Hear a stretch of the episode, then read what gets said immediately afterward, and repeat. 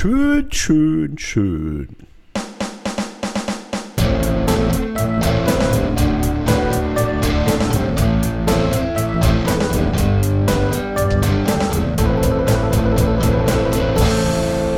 H2 So. Sommer, Sonne, Sonnenbrand. Die Sommerspezialfolgen. Kannst du mir noch ein Caipirinha geben? Danke. Oh, ist das schön hier am Strand. Mm. Nehmen Sie mal Ihr Handtuch von meiner Liege, bitte. Das ist nicht mein Handtuch. ja, ich äh, begrüße euch hier in unserem wohlverdienten Urlaub, wie wir hier liegen, am Nacktbadestrand in Prero.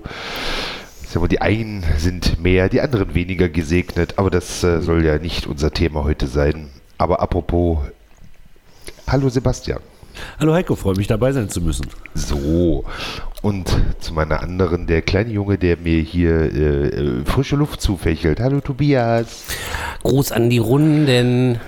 Wir müssen ja mal sagen, der Tobias ist mittlerweile, wenn ihr euch gewundert habt, warum der mittlerweile so alt klingt, der Tobias ist 40 geworden. Ja. Ei. Ja. Herzlichen Glückwunsch nochmal, Tobias. Ja. Man kann sich auch mit 60 noch fühlen wie 40, aber höchstens eine halbe Stunde am Tag. Sag mal, äh, jetzt irgendwo die, die, wegen Nacktbadestrand, die einen sind mehr oder, weniger gesegnet. Worauf hast du da angespielt? Auf deine Bauch, Bauchgröße? mit Bauch. Bauch. Mit Bauch. Bauch. Ach, ich dachte, hier ging es um Pimmel. Nee, das geht in unseren Sommerspezialfolgen immer nur um Cold Open. So, nicht wahr? Ja, Tobias, wie ist das denn jetzt so mit der großen Vier vorneweg? Jetzt, einer- wo du auch zu uns gehörst. Einerseits ist es, äh, wieso, ich bin doch nicht dick. Ähm, einerseits ist es natürlich äh, mir scheißegal, weil ähm, der körperliche Verfall ist ja sowieso nicht zu stoppen. Andererseits empfinde ich die 40 so ein bisschen auch als, naja, so als, äh, als Haltepunkt, ja, wo man mal guckt, was hat man für Spuren hinterlassen bisher und will man Das war die, jetzt die letzte Haltestelle vor der Endhaltestelle. Genau. Und die Frage ist, will man die Spuren weiterhin äh, äh, so hinterlassen, wie man es bis jetzt gemacht hat?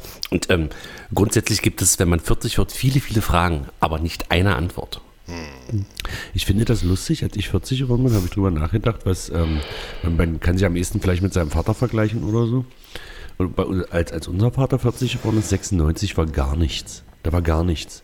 Da ging es gerade wieder so ein bisschen bergauf. Papa hat mal irgendwann erzählt, dass das so der schlimmste Geburtstag in seinem ganzen Leben war, weil das so ein runder, so ein wichtiger war. Und all das, was Papa heutzutage in der Stadt wert ist, in Magdeburg, also mit Money und so, das kam alles danach.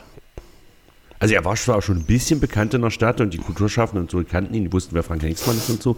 Aber den ganzen Ruf, den er sich jetzt im Prinzip mit Money und dass unser Sommertheater so ausverkauft ist und auch die Idee, überhaupt ein eigenes Kabarett aufmachen zu können, das kam interessanterweise erst alles, also die Figur Manifest, die damals noch nicht Money hieß, ist zu seinem 40-jährigen Bühnenjubiläum, sprich um seinen 45. Geburtstag rum entstanden. Das heißt, diese Figur Money, die gibt es jetzt im Prinzip seit 20 Jahren, aber das war alles nach dem 40. Geburtstag meines Vaters. Ja, und um hier ein bisschen, weil wir gerade bei Geburtstagen sind, um euch ein bisschen reinzuholen, Aufnahmetag heute ist 60. Geburtstag der Mauer, meine Damen und Herren. Herzlichen Glückwunsch. Stimmt, Auch nochmal an den Vater der Mauer, Erich Honecker, wo immer du bist. Der ist ja auch schon tot, oder? Ja, ja, ja. So ja. ist Erich Honecker der Vater der Mauer. Na, der war quasi der Verantwortliche da, also der Ausführende, der Operation Rose. Das war Walter Ulbricht. Nein, Walter Ulbricht war der Staatschef, aber Ach so, also was du ausführendes, äh, so. Weil er war der FDJ-Vorsitzende zu dem Zeitpunkt. noch, Ach, da oder? doch, mein Gott, hast du heute noch keine Volksstimme gelesen, oder was? Nein. Groß und breit, Ah, so. doch, ich habe Ja. gelesen, aber da war irgendein Artikel über die Mauer, der war lang und langweilig. Da waren mehrere Artikel über die Mauer, auch die Ja, drei ja. Damen vom Grill, die nochmal erzählen, wie das alles war damals. noch nachts übers die Hab und dann Mit noch. einem Bollerwagen. Da war es 60, 60. Also nicht, die haben die selber aufgebaut, aber im Prinzip sind ja alle Brigitte die. Mira ist doch schon tot. Ich meinte jetzt, drei Damen vom Grill war ein Synonym. Es war nicht Brigitte Grothum und die andere, es waren, ich halt sagte jetzt einfach, es waren halt drei Damen, die nochmal erzählt haben. Es waren nicht wirklich drei Damen vom Grill. So, Sind das Kinder, wir haben auch aber heute die drei, die überall in den Fernsehsendern gerade auch hoch und runter gespielt werden? Das weiß ich nicht. Es waren drei Macht, ich glaube drei Magdeburgerinnen. Ah, ja, okay. Müsste man jetzt mal gucken. Kinder, wir haben die hier haben, erzählt, die haben erzählt, wie die Mauer in Magdeburg gebaut wurde, oder? Wie schlimm das Genau. damals war. Zwischen Sunburg und Bukau. Ja, so. Genau. Nee, zwischen Stadtfeld Ost und Stadtfeld West. So. So, da ist nämlich die mental die Mauer immer noch da. Das stimmt allerdings wirklich. Also bei dem Teil, es gibt ja einen Stadtteil, hieß früher hieß er Friedrichstadt, ne? Also noch, Wilhelmstadt. Noch weit, was Wilhelmstadt? Wilhelmstadt. Friedrichstadt war ja oben Krakau, da, also hier Heumarkt und so. Das war glaube ich Friedrichstadt, genau. Wilhelmstadt. Und das heißt heute Stadtfeld Ost und Stadtfeld West und diese wird vom Westring getrennt, die beiden unter anderem vom Westring. Mhm. Und daher herrscht wirklich so ein bisschen so eine kleine. Ja, aber wenn es gegen den Rest von Magdeburg gibt, hält der Stadtfelder an sich ja wieder zusammen, ne? Die 108. Naja, das ist ja, ist ja überall so. Ist ja, Ja. überall die 108 ist eine Macht. So, meine Damen und Herren. 110 kannst du gehen, sag ich dir. Ja. Das war jetzt- 124. Ja. 20. Da bin ich geboren, in der 124. Neustadt? Ja, natürlich. Also ähm, 3018 früher, dann natürlich O 3018 und später 39124. Herzlich willkommen zu unserem 5 ist Trümpf Spezial hier bei H2 So. Es grüßt Sie Rolf. Kennt, kennt Sag ihr noch mal, eure Postleitzahl? weißt Ja. du unsere Postleitzahl noch? 3035. Und in Die erste und danach? Das weiß ich nicht mehr, das war zu kurz. Nee, da waren wir, als, als sie umgestellten, wir sind nach Egeln gezogen, da hatte Egel noch 32, 53 oder so, glaube ich. Ja. Oder 51, egal. Also auf jeden Fall noch vierstellig, das heißt, wir wurden erst in Egeln fünfstellig. Daher weiß ich sozusagen die Postleitzahl von Neustädter Feld nicht. Ah ja, na ja, gut. Müsste 110 sein, oder? Nee. 118? Ist ja auch egal. Ich kann mich noch erinnern, so alt bin ich schon. Äh, so doof bist du ja. Nee, wie, wie ging das, äh, was So du bist blöd bist du, du bescheuert So- bist du, bescheuert. Dreimal bescheuert in einem Satz. Ja, äh, äh, genau, ich kann mich noch erinnern, dass als ich jung war, waren noch äh, Briefe wurden adressiert mit Name, Postleitzahl Stadt und dann erst die Straße. Genau. Und das wurde irgendwann umgestellt. Äh, Genau. Äh, genau. Ja, ja, irgendwie war, und da gab es auch schon großes Bohai. Guck mal, ich Genau. habe jetzt schon wieder Da kann ich mich auch noch dran erinnern. Ja. Jetzt schon wieder Eine Unterbrustschweiß. Schwitztitte. Eine schöne Schwitztitte. wir haben eine Sommerspezialfolge. Es geht hier nicht um aktuelle Themen, es geht um Themen, die wir zu beackern haben. Das haben wir versprochen, weil diese Ja. Podcasts ja eigentlich im Vorfeld produziert werden sollten, damit Ja. wir sie quasi völlig unabhängig vom Ausstrahlungsdatum senden können, ohne dass wir über aktuelle Themen reden. Ich Dass möchte zum Beispiel gestern Biedenkopf gestorben ist, spielt in diesem Podcast heute keine Rolle. Ich möchte kurz noch was zu dem Tod von Kurt, nein, das äh, zu meinem Tod, äh, zu meinem Geburtstag sagen. Ähm, ich habe nämlich ein Experiment gemacht. Oh, Ich habe eine äh, relativ, also für. das war, äh, dass du gestern den Penis raushängen hast lassen. Das war ein Experiment. Nee, das meine ich nicht. Das war kein Experiment. Ähm, Das war einfach nur eklig. Genau. Und kurz. Die, die Frage ist, äh, ich habe, ähm, keine Frage, die, ich habe ähm, Experiment gemacht. Ich bin ja bei, bei Facebook, äh, habe ich über 2000 Freunde. Die meisten kenne ich alle nicht. Freunde. Hm. Ja, ja. Also Community und habe mal meinen Geburtstag ausgestellt. Ja, Zum- und dann kam nichts, ne? Überhaupt nicht. Also ich hatte sonst immer so 300, 350 Gratulanten äh, so über Facebook und äh, hatte jetzt insgesamt, wenn man, wenn ich Familie und Freunde mitzähle, 30. Und das war irgendwie erschütternd. Nö, das ist realistisch. Nein, natürlich ist das realistisch, aber das ist wo, dass sie wirklich alle bloß gratulieren, weil Facebook sagt, hm, der hat Geburtstag. Ist schon verrückt. Ich wollte das Aber bloß mal kurz auch so bestätigen. Facebook, Facebook, also wenn Facebook sich erinnert, äh, hat Geburtstag, ja, dem gratuliere ich jetzt aber nicht. Also jetzt gar nicht aus Böse, sondern man ist sich halt nicht so. Also ich gratuliere grundsätzlich nicht über Facebook, ich mache das nicht. Ich gratuliere Du nicht über ja SMS. grundsätzlich Ich gratuliere, was? Du gratulierst ja grundsätzlich nicht. Also wenn ich gratuliere, maximal durch persönlich oder Anruf. Anruf ist das, was ich noch akzeptiere. Ich rufe an. Aber ansonsten SMS, Facebook, Insta, so einen irgendwelchen Scheiß mache ich überhaupt nicht. Also bei gar keinem. Genau. Gut, haben wir das auch erklärt? Ja, dann ähm, äh, möchtest du, äh, äh, Basti, dann sag du doch. Ja, du, gut, also das fangen wir jetzt, äh, eingeleitet hier. Wie gesagt, der äh, äh, Kurt Biedenkopf, dass der tot ist, glaube ich, das ist äh, tragisch für seine Familie, aber Für Sachsen wahrscheinlich auch. ja, König Kurt ist halt tot, der war immerhin zwölf Jahre Ministerpräsident von Sachsen. Und Und ich möchte General. noch mal erinnern, er ist auch äh, bekannt geworden für die Aussage, dem Sachsen liegt es ja im Gen nicht so recht, rechtsradikal zu sein. Ich habe jetzt ein bisschen paraphrasiert, ja. Äh, äh, also er hat gesagt, genetisch ist es gar nicht möglich, dass Sachsen äh, äh, Okay. rechts sein können. Genau. Nur mal so. Und äh, Kurt Biedenkopf war auch äh, vor Geißler Generalsekretär von Helmut Kohl. Das vergessen auch immer viele. Also der CDU, nicht von Helmut Kohl, aber von, Nein, von der Helmut CDU. Kohl. also Also von Helmut genau, Kohl, der Generalsekretär. genau. Ja, man muss mal sagen, also eigentlich auch, das ist ja ich, für mich immer noch so ein, so ein, so ein Paradebeispiel für ähm, äh, nach der Wende so die Wessis kommen, ne? weil eigentlich Genau. war ja seine Karriere schon beendet im Westen, sagen. Das Genau. meine ich jetzt gar nicht despektierlich, aber der Stern war schon nicht mehr in seinem Zenit. Und dann hat er nochmal einen guten Job gekriegt im Osten. Genau. Ne? Und Genau wahrscheinlich auch eine Vogel schöne, damals, der ja sogar schon Ministerpräsident war. ja, Einziger Mensch in ganz Deutschland, der in zwei Bundesländern Ministerpräsident war, in Rheinland-Pfalz und in Thüringen. Bernhard Vogel. Lebt, lebt übrigens noch. beide Nee, erfolgreich zugrunde? Nee, Hans-Jochen. Vogel Nee, sein, sein Bruder. Genau. Hans-Jochen Vogel. War, war ja mal Parteivorsitzender der SPD. Also äh, Hans, Hans Jochen. Jochen. Äh, Hans Jochen. Genau. Aber auch Oberbürgermeister von München. So. So. Was wir alles wissen. Wir sind so ein kluger Podcast. So, Mit jetzt kommen wir zu den Themen. ja. Wie gesagt, das sind so Themen, die sich so angesammelt haben, über die wir nie gesprochen haben. Und da machen wir die Folge heute. Ähm, Happe Kerkeling, Red Heat und Synchron. Dann lass uns mal mit Red Heat anfangen. Ich glaube, das Thema können wir am schnellsten abschließen, sodass wir hinten raus noch ein bisschen Zeit haben. Ja, ich habe den ja neulich wieder gesehen. Das war, war ja ein Wunsch von dir sozusagen. Red Ja, Heat. warum stehe ich so auf Red Heat? Also ich ähm, möchte das vielleicht einleiten. Das ist ein Film von 87, Regie Walter Hill. Also es ist ein Actionfilm. Hauptrollen äh, James Belushi und Arnold Schwarzenegger. Und wer jetzt Arnold Schwarzenegger hört, weiß, es ist ein Action-Movie. Also es ist For the whole family. Ja, nee, eben nicht. Also der Film ist schon relativ brutal. Es geht darum, dass ein, ähm, das spielt zum Ende des Kalten Krieges, also zum beginnenden Ende des Kalten Krieges, wie gesagt 87, und ein Drogen, ähm, Drogenhändler aus äh, Georgien, äh, Viktor, Viktor Sergejewitsch Rostavili oder auch nur Viktor Rosta genannt, der dealt in der Sowjetunion, in der sozialistischen Sowjetunion dealt der mit Kokain. Weil der Verbindungen, weil der ja kein Russe, sondern Georgier ist, äh, hat er irgendwie Verbindungen nach Amerika und keine Ahnung.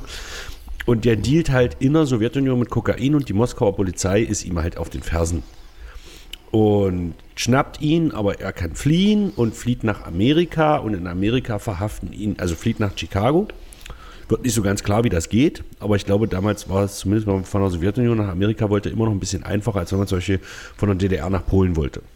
Es war ja auch so ein bisschen schon äh, äh, ne, äh, Gorbatschow. Äh, Gorbatschow, genau. Da war ja schon was Äh, möglich. möchte ich kurz was dazu sagen? Das ist ja, gerade an der Stelle möchte ich kurz einhaken, weil da, da ist mir auch aufgefallen, dass wenn man Drogenboss ist, wenn man ganz viel Geld hat äh, und auch äh, eine gewisse Macht hat, äh, ist das, steht man äh, auch da über dem System. Also äh, Viktor Rosta hat es wirklich geschafft, ähm, aufgrund seiner Stellung äh, sich äh, zwischen den Systemen zu bewegen. So, kann man das auch sehen. Und das war wahrscheinlich sogar auch so.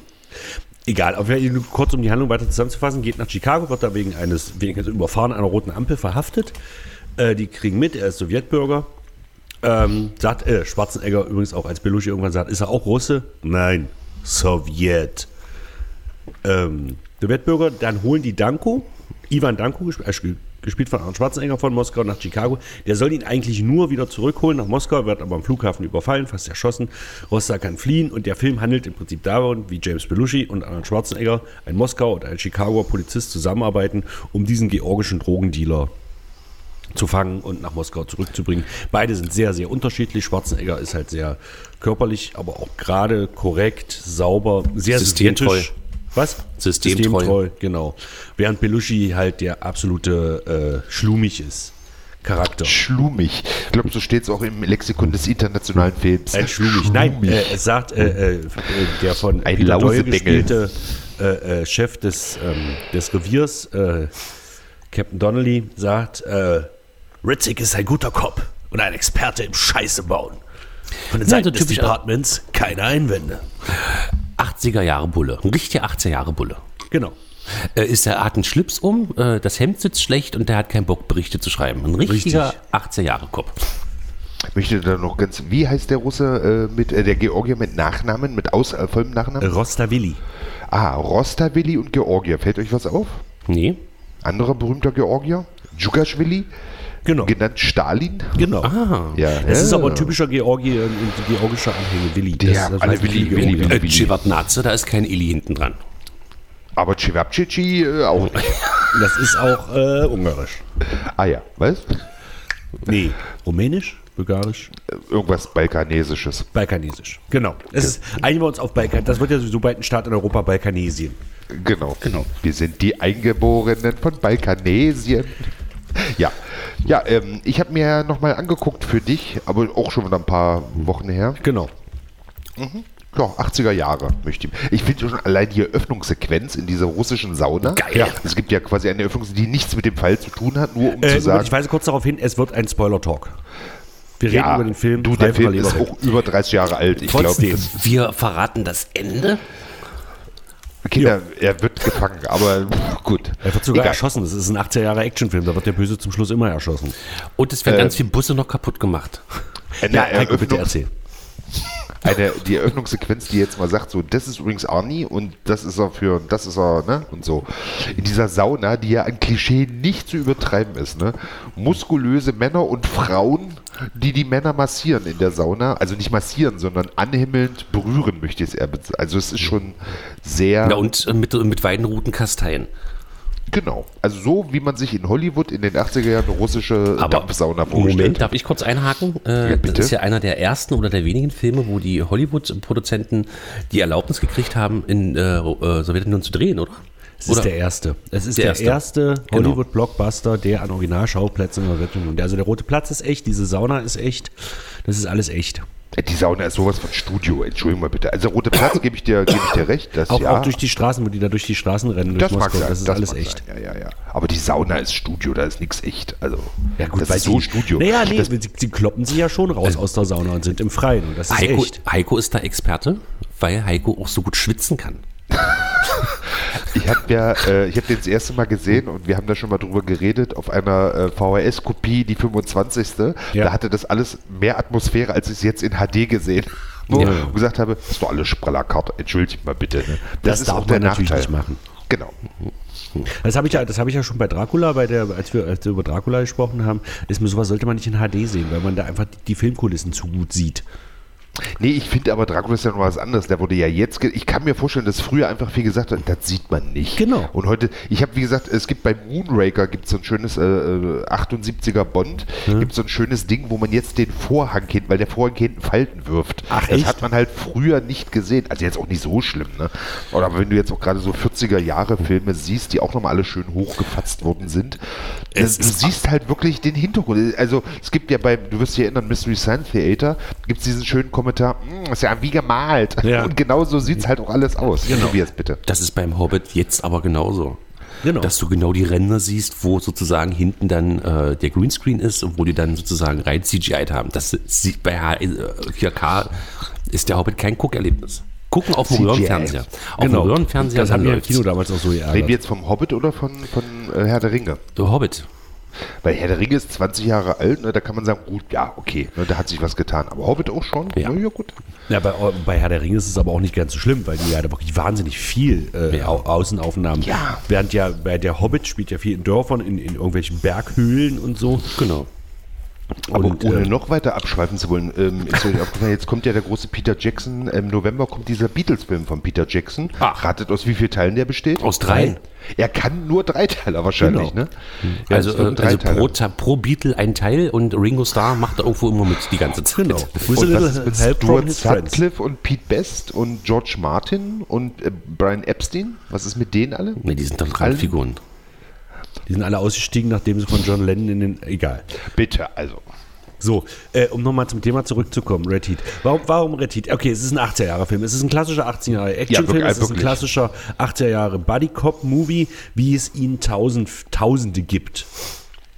Ja? Ja. Und auch das Drehbuch, der Plot ist jetzt nicht so hochkreativ. Aber, Aber was Walter- ist Wal- das Geniale an diesem Film? Walter Hill. Der Regisseur. Ich wollte mal sagen, Walter Hill ist halt auch ein guter Handwerker. Genau. Ne? Genau. Also du merkst halt diesem Film, er, A, merkst du diesem Film an, er, also ich finde, er sticht halt extrem aus dieser, aus dieser Masse der 80er Jahre Action-Buddy-Cop-Movies extrem heraus. Und das liegt A, mit, A an der Ernsthaftigkeit des Anliegens des Films, also Grundanliegen ist, und B auch äh, äh, an, der, an der ganzen Umsetzung und an der interessanten Geschichte. Ich finde, es ist die erste Rolle, in der man Schwarzenegger anmerkt, dass er zumindest ein bisschen schauspielern kann. Bild? Ja, da muss ich zustimmen. Weil Also. diese, äh, der Ivan äh, äh, Danko. Drago, Danko, da, da, Danko. da, ja. Ivan Ja. Drago, Ivan Drago ist äh, Rocky 4, äh, Dolph Lundgren. Ah, ja. ja. Ivan Danko, der ist ja auch sehr, äh, das ist ein Popeye aus, aus, aus Paletten, so, ja. Der ist so kantig und so eckig. Und äh, das zieht er halt auch wie Sau durch. Und was ich halt so geil finde, ist, jetzt mal abgesehen von äh, Victor Rosta, ähm, da verschwimmt schon das Gut-Böse, ja, dieser, dieser, äh, dieser kalte Krieg, das ist irre. Also da geht es nicht bloß um die Russen sind alle scheiße und die Amerikaner sind alle gut, sondern das verwischt, das fängt da schon an, ein bisschen zu verwischen. Wenn man jetzt mal so eine Ebene da äh, in so einen Genau, Buddy-Movie mir. Also es geht mir nicht mehr um dieses klassische, klassische Gut-Böse-Schema. Ähm, Schwarzenegger, du musst dazu sagen, Heiko, du, du, du Schlumich hast den Film bestimmt wieder im Original gesehen, ne? Natürlich. Äh, Dannenberg reißt in der Synchro natürlich eine Menge raus. Natürlich, auf jeden Fall. Ja, also ich könnte mir vorstellen, also diese, diese Szene, eine meiner absoluten Lieblingsszenen in dem Film ist, wo, äh, wo ähm, na, Arthur, Arthur Ritzik, also die Rolle von, ähm, von, von Jim Belushi, holt Essen für die beiden, weil die dieses Tanzstudio beobachten. Holt Ach, Essen. dieses, Und zwar ja, die vier ja. wichtigsten Grundnahrungsmittel. Give me the keys. Ja. Die vier Grundnahrungsmittel des amerikanischen, also Eis, Pommes, Burger und Kaffee. So. Von allem etwas. Und da sitzt er da und wartet und give me the keys, genau, also gib mir die Schlüssel. Und dann kommt doch dieser, dieser, dieser Typ und sagt, ey, du stehst auf meinem Parkplatz. Entweder du gibst mir jetzt 50 Dollar, haust ab, oder ich bearbeite deine Karre hier äh, mit meinem, mit meinem Baseballschläger. So, so ein bisschen. Und dann haut er dem einfach in die Fresse. Arnold Schwarzenegger und dann liegt er da. Und dann sagt er im englischen Original, also im, in der deutschen Synchro sagt Danneberg, ah, halbstarker. Und im Original sagt er, hm, Huligani. So. Und das ist die einzige Szene, die ich mir quasi im Original mal angeguckt habe. Und da merkt man schon den Unterschied. Ja, aber trotzdem ist Schwarzenegger in dem Film ist irgendwie glaubwürdiger als in allen Filmen davor. Meine Das kann sein. Das Das ist so aber, glaube ich, auch, weil ja, Walter Hill ihn sozusagen so angelegt hat. Also Schwarzenegger musste für diesen Film, das musste Schwarzenegger 20 oder 25 Kilo abnehmen, weil äh, äh, Walter Hill nicht diesen Muskelberg haben wollte, sondern eher dieses Das hat ja super geklappt. Gesicht.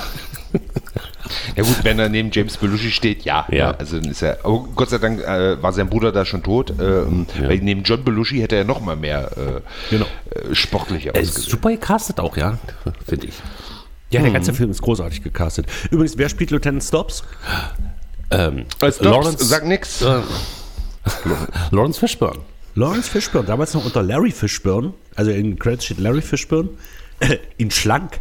Ja. Lawrence Fishburne, schlank. Ich habe den nicht erkannt. Na, du, mit der Brille hat er Ja. da nicht so Ja, eine ja, Brille hat auch noch eine? Brille, aber er ist ja, aber halt auch wahnsinnig schlank. Ja.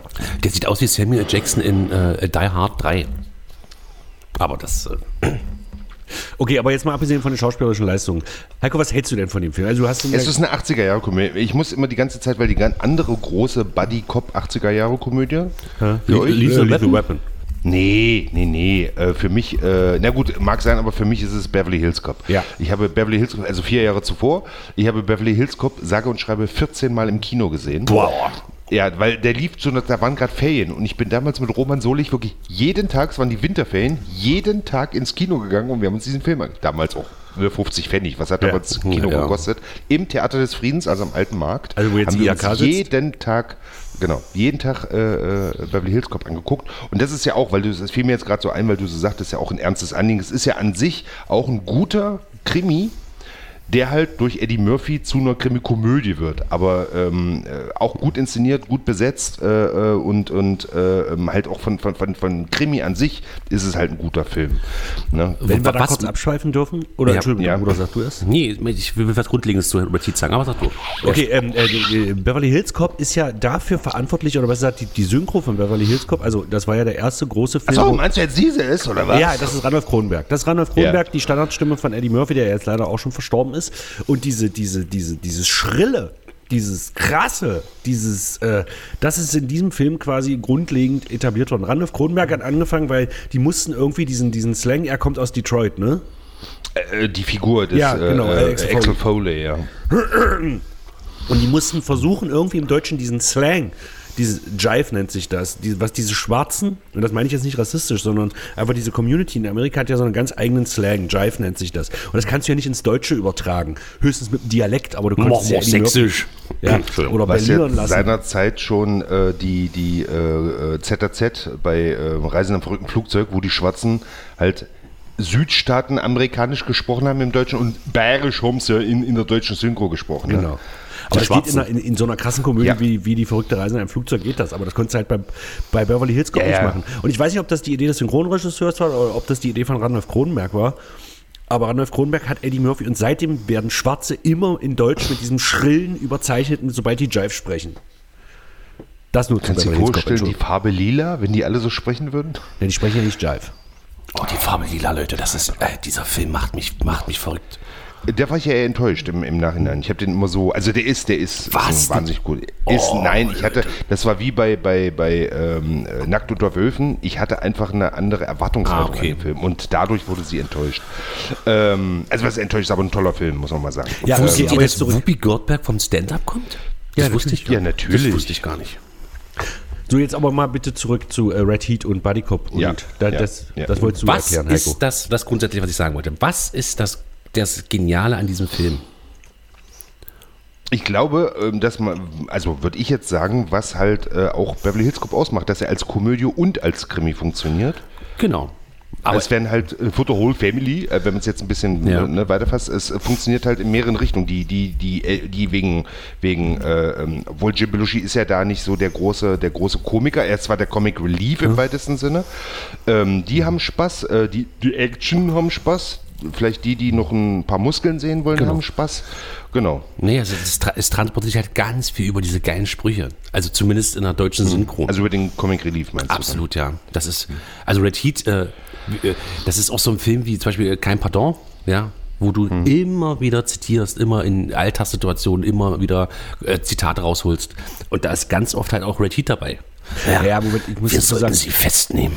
Das ist natürlich, ähm, das ist schon in der deutschen Synchro etwas noch hochgefasst worden, aber der ist, der ist halt nicht von, der ist nicht von Rainer Brandt synchronisiert, aber er klingt manchmal so. Ja. Also das ist ein Film, wo, aber was, äh, ich glaube, ähm, bei, äh, wenn ich jetzt Beverly Hills Cop zum Beispiel nehme, da ist ja die große Fallhöhe, ist ja da im Prinzip Working Class Hero oder, also, er ist zwar Bulle, aber er kommt halt eindeutig aus der Unterschicht, aus, aus, aus, aus Detroit. Es wird ja auch am Anfang gezeigt, in was für Verhältnissen der lebt. Die erste Szene in Beverly Hills Cop ist ja, wie Axel Foley nach Hause kommt und seine, und seine Wohnungstür ist offen. Und das Erste, was er macht, ist die Knarre ziehen und in seine eigene Wohnung so reingehen, als ob man eine Razzia irgendwo macht. Also das zeigt einfach die Verhältnisse, aus denen der kommt. Und dann muss dieser Typ muss nach Beverly Hills. Also es ist wirklich der Unterschied Working Class Hero zu äh, High-Level äh, Amerikaner, superreich und so. Das ist ja das Problem dieses Films. Und das wird natürlich zwar auch übertrieben, aber das ist ja so ein typisch amerikanisches Problem. So diese, Na, diese weiß ich, also ich glaube, dass das, äh, weil die Tage war ja auch Jubiläum von Schimanski, ich glaube 40 Jahre Schimanski. Ja. Ne, also, also nicht, äh, sondern die, die äh, Rolle des Schimanski. Vorher war ja, also der direkte Vorgänger von, von Schimanski, also der Tatort in äh, WD, das WDR, war ja Felmi. ähm, äh, Hans-Jörg Felmi, als wirklich so, wie wir es uns vorstellen, ne, korrekt hm, und schön gewählt gesprochen. Und dann kam Schimanski um die Ecke und das war zum ersten Mal, dass Scheiße gesagt wurde. Und das ist ja auch der erste Satz von Schimanski, ist ja, äh, Hotte äh, machen die so einen Scheiß irgendwie so, ne, so, also Scheiß.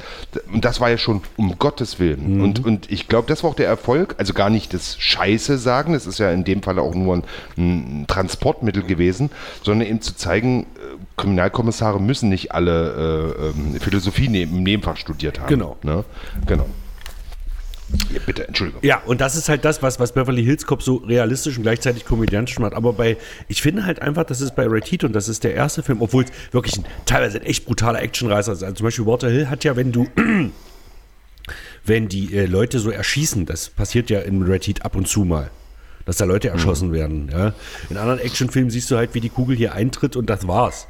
Während Walter Hill zum Beispiel auf, den, auf dem Körper, da an diesen Einschusslöchern, wo die immer noch so kleine Explosivdinger, das heißt, die, die Einschusslöcher sind immer richtig explodiert in dem Film. Also es ist schon ein relativ brutaler Reißer. Das muss man einfach sagen. Also für 80er Jahre Verhältnisse. Ich habe äh, vorgestern The, The Suicide Squad, den neuen Suicide Squad Film gesehen was an Brutalität im, ähm, im Mainstream-Kino, also der Film ist R-rated, also P18 sozusagen, äh, das ist brutal. Also wenn ihr mal richtig ablachen wollt und nebenbei äh, Schädel durch die Luft fliegen sehen wollt, guckt euch The Suicide Squad an. Aber das nur am Rande. Und das, der Film ist schon sehr brutal. Aber er ist unglaublich realistisch. Also zumindest so, wie wir uns das vorstellen. Er spart ja nicht mit Klischees. Aber A, der Russe ist nicht der Böse, sondern der Russe hat gute Seiten. B, es werden halt die negativen Seiten auch von Amerika dargestellt, immer im Vergleich. Natürlich wird klar, dass das System in Russland nicht perfekt ist. Aber es wird auch glaub- versucht zumindest zu erklären, warum die Russen so denken, wie sie denken. Also ich finde, für einen Actionfilm mit Arnold Schwarzenegger ist dieser Film unglaublich differenziert. Und das ist das, glaub ich, Naja, das würde ich jetzt nicht unterschreiben. Ich würde sagen, für einen Actionfilm mit Arnold Schwarzenegger. Arnold Schwarzenegger, also der Russe wird in dem Film schon, also differenziert würde ich da nicht. Er ist nicht der Böse, Genau. aber er wird schon ganz schön als Freak äh, ähm, äh, gezeigt. Ne? Also eigentlich ist er zu perfekt. Also er wird ja als perfekter Mensch, also wie wir ihn, äh, wie die Russen sich selber sehen als perfekten Menschen, so wird er da ja gezeigt. Ja, Moment, das wird aber dem Film auch gesagt, weil Roster sagt ja zu ihm, du bist einer von den Sowjets, die sich nur auf den Tod freuen. Ja, ich, ja. Also es wird ja gesagt, dass Arnold Schwarzenegger auch kein typischer Russe ist. Roster sagt ja zu ihm, der Geschmack der neuen Freiheit, sprich Gorbatschow, wird jetzt mit Kokain verschnitten. Also das ist ja klar. Und äh, äh, Belushi fragt ihn ja auch in dem Film, äh, äh, wenn ihr da drüben so ein, so ein irres Paradies habt, könnt, kann, können Sie mir mal sagen, wieso ihr auf dem gleichen Drogentrip seid wie, wie, wie wir. Also ich finde es schon für einen Actionfilm. Ja, aber gezeigt wird ja Arnold Schwarzenegger, der ja nicht, also es wird zwar nebenher erwähnt, ich wollte nur sagen, also ich würde jetzt nicht sagen, dass die Figur des, des äh, von Schwarzenegger realistisch ist. Aber es gibt solche Typen.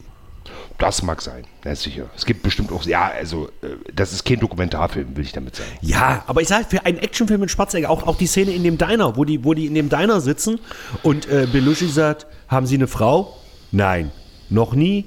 Nein. Haben Sie eine Freundin? Nein. Noch nie? Und dann dreht sich Schwarzenegger einfach zu ihm um, guckt ihn an und sagt, was soll die schöne blöde Frage? Ich bin über 30, natürlich habe ich schon mal einen Geschlechtsverkehr gehabt. Wo, also, wo man jetzt denken könnte, der ist sogar noch Jungfrau. Du, Das ist ja eindeutig ein Klischeeaufbau und der wird ausgehebelt. Also ich finde es für diese Zeit und für den, finde ich, und deswegen macht der auch so einen Spaß zu gucken. Ja, Bruder? ja. Ich äh, liebe den Film. Aus diesen ganzen sagen, genannten was- Gründen. hm. Kennt ihr noch die, ich glaube, Kinohitparade mit Sabine Sauer? Nee. Im ZDF? Das war ja so und so. Und ähm, war halt Sabine Sauer hat so die Filme der Woche oder des Monats vorgestellt, weiß ich nicht. Das hat man aber nur ne? wegen Sabine Sauer geguckt, oder was? Damals schon, ja, aber ich kann mich noch erinnern, da war halt Red Heat halt auch mal Thema und Oh. sowas, ne? Wo ich immer dachte, es wäre Red Hat, also der Rotkopf, Ja, weil ja, er ja genau. Russe war, ne? Aber egal. Ähm, nee, ich kann mich immer noch, ihr wisst, äh, an die Busverfolgungsfahrt ähm, mit, mit dann den Pylonen, Ja, genau. wie wir sagen, vielleicht Verkehrshütchen. Und das, die, als damals ist mir die schon so wahnsinnig unrealistisch vorgekommen. Es wird ja suggeriert, er fährt so nah an den Verkehrshütchen vorbei, dass die wegspringen. Ja. Ne? Aber man sieht ja halt, dass er daneben fährt und sie durch äh, Luft in die Höhe gesprengt, Ja, ja. nicht gesprengt, gepustet werden. Ne? Also, das äh, saß ich damals schon da und dachte, unrealistisch. Langweilig. ja, so genau. ja. Ne? Aber ja, genau. Das ist, das, also das ist für mich, Red Heat ist eigentlich äh, Arnold Schwarzenegger mit se- er kann ja wahnsinnig, wahnsinnig gucken. Ja. Arnold Schwarzenegger hinter dem Buslenkrad und äh, äh, Belushi steht daneben und so. Das ist für mich Red Heat sozusagen. Ne? Nee, für mich hat das schon äh, eine gewisse. Ich finde den Film schon sehr wichtig eigentlich. Und äh, gerade weil es halt im Mainstream so, äh, weil er halt auch so erfolgreich war und weil sich auch jemand wie Arnold Schwarzenegger dafür hergibt, sozusagen, den Russen zu spielen und und und. Also wirklich auch die, äh, den Gegenpart einzunehmen. Äh, aber das hat er wahrscheinlich auch nur deswegen gemacht, weil der ist ja auch nicht blöd, Schwarzenegger. Weil er halt wusste, dass das. Äh, dass die äh, Schwarz und Weiß, dass das halt auch so schön verwischt und so. Also ich denke, die waren sich damit schon bewusst, was der Film für eine Bedeutung haben könnte. Genau. Ich möchte euch da auch, habt ihr je Gorky Park gesehen? Nee, leider nicht. Oh, kann ich euch sehr empfehlen. Äh, Connery, ne? Ähm, nee. Bitte? Bitte? Ich habe nicht verstanden. Nein, Lee Marvin und, äh, also Lee Marvin eigentlich nicht die Hauptrolle, aber wichtig im Film. Die eigentliche Hauptrolle ist äh, William Hurt, ich glaube William Hurt. Ist halt, ähm, ja, also kann ich nur empfehlen, der würde ich jetzt gar nicht spoilern wollen, weil der, weil der, aber eben auch, ich glaube, der ist, ist der Ende 70er, Anfang 80er, das weiß ich jetzt gar nicht. 83. Aber eben auch was mit Amerika und Russland, spielt in Russland ähm, im Endeffekt ein Kriminalfall. Und man könnte sagen, es ist der Vorläufer von Red Heat, spielt aber in Russland. Ah, okay. Also ein bisschen, aber da kommt kein Amerikaner, kein Amerikaner und hilft ihm, aber es ist so ein bisschen, das könnte auch ja, weil der auch ein bisschen korrekt ist jetzt. Der ist nicht ganz so actionbelastet, ist mehr, mehr Krimi als Action, aber auch wahnsinnig spannend, finde ich. Und Lee Marvin, den ich ja eigentlich nur so als Western-Darsteller kenne, spielt da halt auch eine wichtige Rolle, nämlich als amerikanischer Zobelhändler. Ähm, hochinteressant. Ähm, und auch so ein bisschen halt prä, äh, prä-Gorbatschow Russland. Und das kennen wir vielleicht so ein bisschen aus der DDR auch so. Ne? Devisen wurden immer gebraucht, sagen wir mal so. Ne? Okay, äh, dann würde ich vielleicht gleich zum nächsten Thema überleiten. Weil, äh, oder wollt ihr zu der Tit jetzt direkt noch was sagen? Weil der, Das Fazit, das Fazit ist klar, glaube ich, also, oder? ja, Moment, ich möchte das quasi als Übergang zum nächsten Thema nutzen. Okay. Ja? Das Fazit. Das, äh, naja gut, dann vielleicht fazitierst du erstmal noch, Heiko, im Großen. Nee, nee, nee. Ich, also ich habe ich hab nichts weiter dazu zu sagen. Ich fand ihn, aber vielleicht ist das auch, man muss den Film vielleicht zu einer gewissen Zeit im eigenen, im eigenen Heranwachsen gesehen haben, um zu connecten. Ist ja überall so. Ähm, ähm, ich war vielleicht ein Jahr zu spät. Ich finde ihn gut, aber für mich ist er nicht so wichtig, sagen wir es mal so. okay. Okay. Ich habe alles gesagt zu Retit, was mich Gut, also beschäftigt. der, und das, darauf wollte ich jetzt noch eingehen, das, was Tobi gesagt hat, das Wichtigste an diesem Film für uns zum Beispiel sind halt die Sprüche, die im Englischen da sind, die im Englischen da sind, aber im Deutschen halt auf den Punkt getrieben werden. Also das liegt natürlich daran, dass A. Danneberg, äh, also Thomas Danneberg, dass der Arnold Schwarzenegger spricht und Griesiker, Uli Griesiker, leider 1990 verstorben, das war einer seiner letzten Filme, die noch synchronisiert hat, ähm, James Belushi. Und die Sprüche, die gerade Belushi raushaut, die sind relativ ikonisch. Also allein die große Verfolgungsjagd äh, durch, durch, durch, durch Chicago, es kommen mehrere Menschen zu Schaden. Und dann kommt der Police Commander äh, Donnelly, kommt ins Krankenhaus, wo ähm, Belushi sich gerade eine Tetanusspritze nach 25 Jahren mal wieder auffrischen lässt, weil er irgendwie in einen Glasscherbenhaufen geflogen ist. Nee, äh, jetzt reingesetzt, im Arsch, irgendwas war mit dem Arsch. Ja, ja, genau. Auf jeden Fall sagt, äh, ähm, kommt er rein und sagt, äh, Sergeant Ritzig, Bericht. Und was sagt Ritzig? Oh, hören Sie, Commander, das war eine Nacht. Ja, erst drückt mir so ein verdammter Kleenet seine Kanone ins Ohr, dann, dann erschießt Danko hier auch noch so eine Fummeltrine. Und dann sagt er so, "Ah, ich habe ihre, Bericht, ich habe ihre Berichte immer genossen. Und ähm, dieser Film ist vollgekloppt mit irgendwelchen, also äh, Belushi reißt nur Sprüche, Sprüche, Sprüche. Und im englischen Original ist es halt nicht ganz so geil, während es wirklich im Deutschen, und das liegt an, äh, das liegt halt einfach an der Synchronisation. Man muss äh, vielleicht nochmal kurz klären für die Leute, die es nicht wissen. Arnold Schwarzenegger spricht ein bisschen und James Belushi spricht gar kein Deutsch. Genau wie Peter Boyle oder Larry Fishburne. Das heißt, die machen das so. In dem Film meinst du jetzt? Dem, nein, also die, die können nicht Deutsch. Das heißt, die Filme kommen aus Also einem- Arnold Schwarzenegger kann Deutsch. Hat er gerade gesagt. Ich habe verstanden, naja, ein bisschen Arnold Schwarzenegger Ist Österreicher. also, Habt ihr Arnold Schwarzenegger schon mal Deutsch sprechen hören? Ja, mittlerweile, aber natürlich spricht er Deutsch. Also Er hat spricht einen sehr starken Akzent. Ja, aber das ist ja trotzdem Deutsch. Ja, das sollte auch ein Schatz sein, wie schlecht Schwarzenegger sprechen Ah, kann. okay. Ah, okay. Mhm. Ja. Egal. Filme kommen aus Amerika nach Deutschland. Filme äh, äh, kommen aus Amerika nach Deutschland und wer, nie, äh, und wer nicht wie es zum Beispiel in den 30er Jahren, äh, Dick und Doof zum Beispiel, gibt es einige Filme. Bitte. Wie heißen die? Laurel und Hardy. Oh. Unglaublich. Ja, gibt es einige Filme, die haben die sechsmal gedreht. Die haben den Film Ich erst glaube dreimal, aber ja. Was?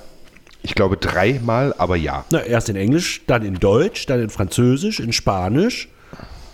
Also, die haben in Amerika die Filme einfach alle nochmal gedreht in einer anderen Sprache. Und dann haben Laura und Hardy auch so in den Deutsch gesprochen. So. Dann, hält, dann kam man irgendwann auf die Idee, legen wir doch was drüber. Und dann haben irgendwann, weil die Deutschen halt ein bisschen überkorrekt sind, haben die angefangen, jede einzelne Rolle mit einem anderen Sprecher zu besetzen und versuchen, die Rollen so nachzusprechen, äh, wie die im amerikanischen Original sprechen. Und damit war das Synchronisieren erfunden. In Deutschland, Deutschland hat die beste Synchronkultur, die es überhaupt gibt auf der ganzen Welt. Die Franzosen stehen dem leicht nach und dann kommen die Spanier. Aber in Deutschland äh, funktioniert das am besten. Das heißt, kein einziger Amerikaner spricht wirklich Deutsch, sondern da werden deutsche Schauspieler zum größten Teil oder halt äh, Leute, die das schon von Kindesbeinen anmachen, werden damit besetzt, diese Filme deutsch zu machen, wie man so schön sagt. Das nennt man Ich Synchron. muss jetzt hier ganz kurz eingreifen. Ja? Also ich möchte mich immer dafür hüten zu sagen, wenn wir als Deutsche sagen, dass wir Deutschen die Besten in irgendwas sind. Das mögen bitte andere beurteilen. Wir haben eine sehr gute Synchronkultur, das ja. Jedes aber andere Land sagt das auch. eine, also habe ich noch nicht gehört, aber ja. Nein, Bloß weil du ich es nicht gehört, bloß weil du es nicht gehört hast, Heiko, ist das ja Hast nicht die du es Wahrheit. gehört? Hast du es gehört? Egal. Ja, auf jeden Fall gehören wir zu den Besten, zu den Besten der Welt, okay? Das liegt natürlich auch an der Einwohnerzahl, klar, weil wir haben halt einfach mal 100 Millionen Muttersprachler, während die Franzosen gerade mal 60 Millionen haben. Bei den Spaniern ist es so, die hätten theoretisch 150 Millionen, wenn man die ganzen lateinamerikanischen Länder mitrechnet. Es ist aber inzwischen so, dass Spanien eine extra Synchro kriegt, eine Argentinien kriegt eine extra Synchro, Kolumbien kriegt eine extra Synchro, also nur bei den Blockbustern, weil das ist nicht nur, das sind nicht nur Dialekte, ähm, also die, das kolumbianische Spanisch ist nicht nur ein Dialekt des muttersprachlichen Spanisch, das geht schon in Richtung Deutsch-Holländisch. Ist das wie amerikanisch und englisch? Nee, schon mehr. Nee, das ist ja eher, das ist ja eher ein Dialekt oder ein Akzent. Na ja, ja. na Aber ja, in ja. Kolumbien sprechen die schon so ein krasses Spanisch, dass sie sich teilweise in Spanien nicht verständigen können. Egal. Auf jeden Fall werden Filme aus, also amerikanische Filme außerhalb des amerikanischen Marktes äh, von äh, viel gesprochen. Inzwischen gibt es das auch in Tschechien und in der Slowakei und so weiter, wird das auch mit den Blockbustern zumindest gemacht. Die werden synchronisiert und zwar von absoluten Profis. Und ich weiß nicht warum, ich bin ein absoluter Synchron-Nerd. Und Red Heat ist eben auch ein schönes Beispiel, dass da die Synchro, also Schwarzenegger funktioniert synchronisiert wesentlich besser als im Original. Weil einfach Dannenberg, Thomas Dannenberg, einer der meistbeschäftigten Synchronsprecher Deutschlands, leider nicht mehr im Dienst, ist schwer erkrankt, 78 Jahre alt oder 79 inzwischen, schwer erkrankt, arbeitet nicht mehr, war die Synchronstimme von Schwarzenegger, von Stallone, von ähm, Terence Hill, John Travolta, Nick Nolte, äh, äh, äh, Adriano Celentano. Also Teilweise könnte, auch glaub ich, Bruce Willis. äh, das ist Manfred Lehmann.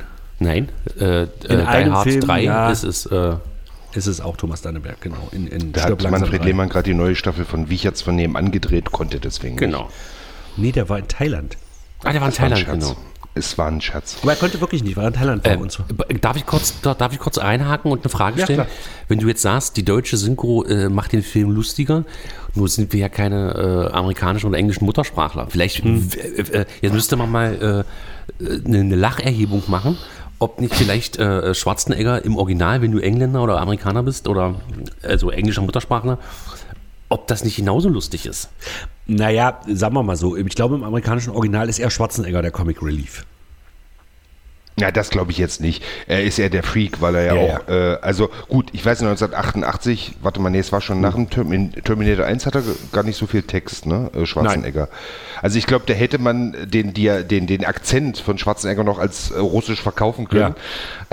Weißt, er spricht ja schon, ja, das ist ja das Actionfilm von der Whole Family. Da, da sagst du schon, Das ist da mir so sagst du, ja. das, das ist das ist kein Muttersprachler. Das fällt ja schon sofort auf. Aber ich weiß nicht, ob der damals. Ich weiß, nee, ich glaube lustig als Comic Relief wahrscheinlich nicht. Eher so vielleicht so ein bisschen, aber eher in seiner, wie die Rolle angelegt ist, nicht in der Art, wie er spricht. Ich meinte, ich meinte das jetzt über den Zugang, dass man äh, den, den Text hört in seiner Muttersprache und den dadurch halt auch wesentlich lustiger, also ich würde mich davor verfahren zu sagen, die deutsche Synchro ist lustiger als das Original, weil wir sind ja äh, Deutsche. Das meine ich jetzt. Versteht ihr, was ich meine?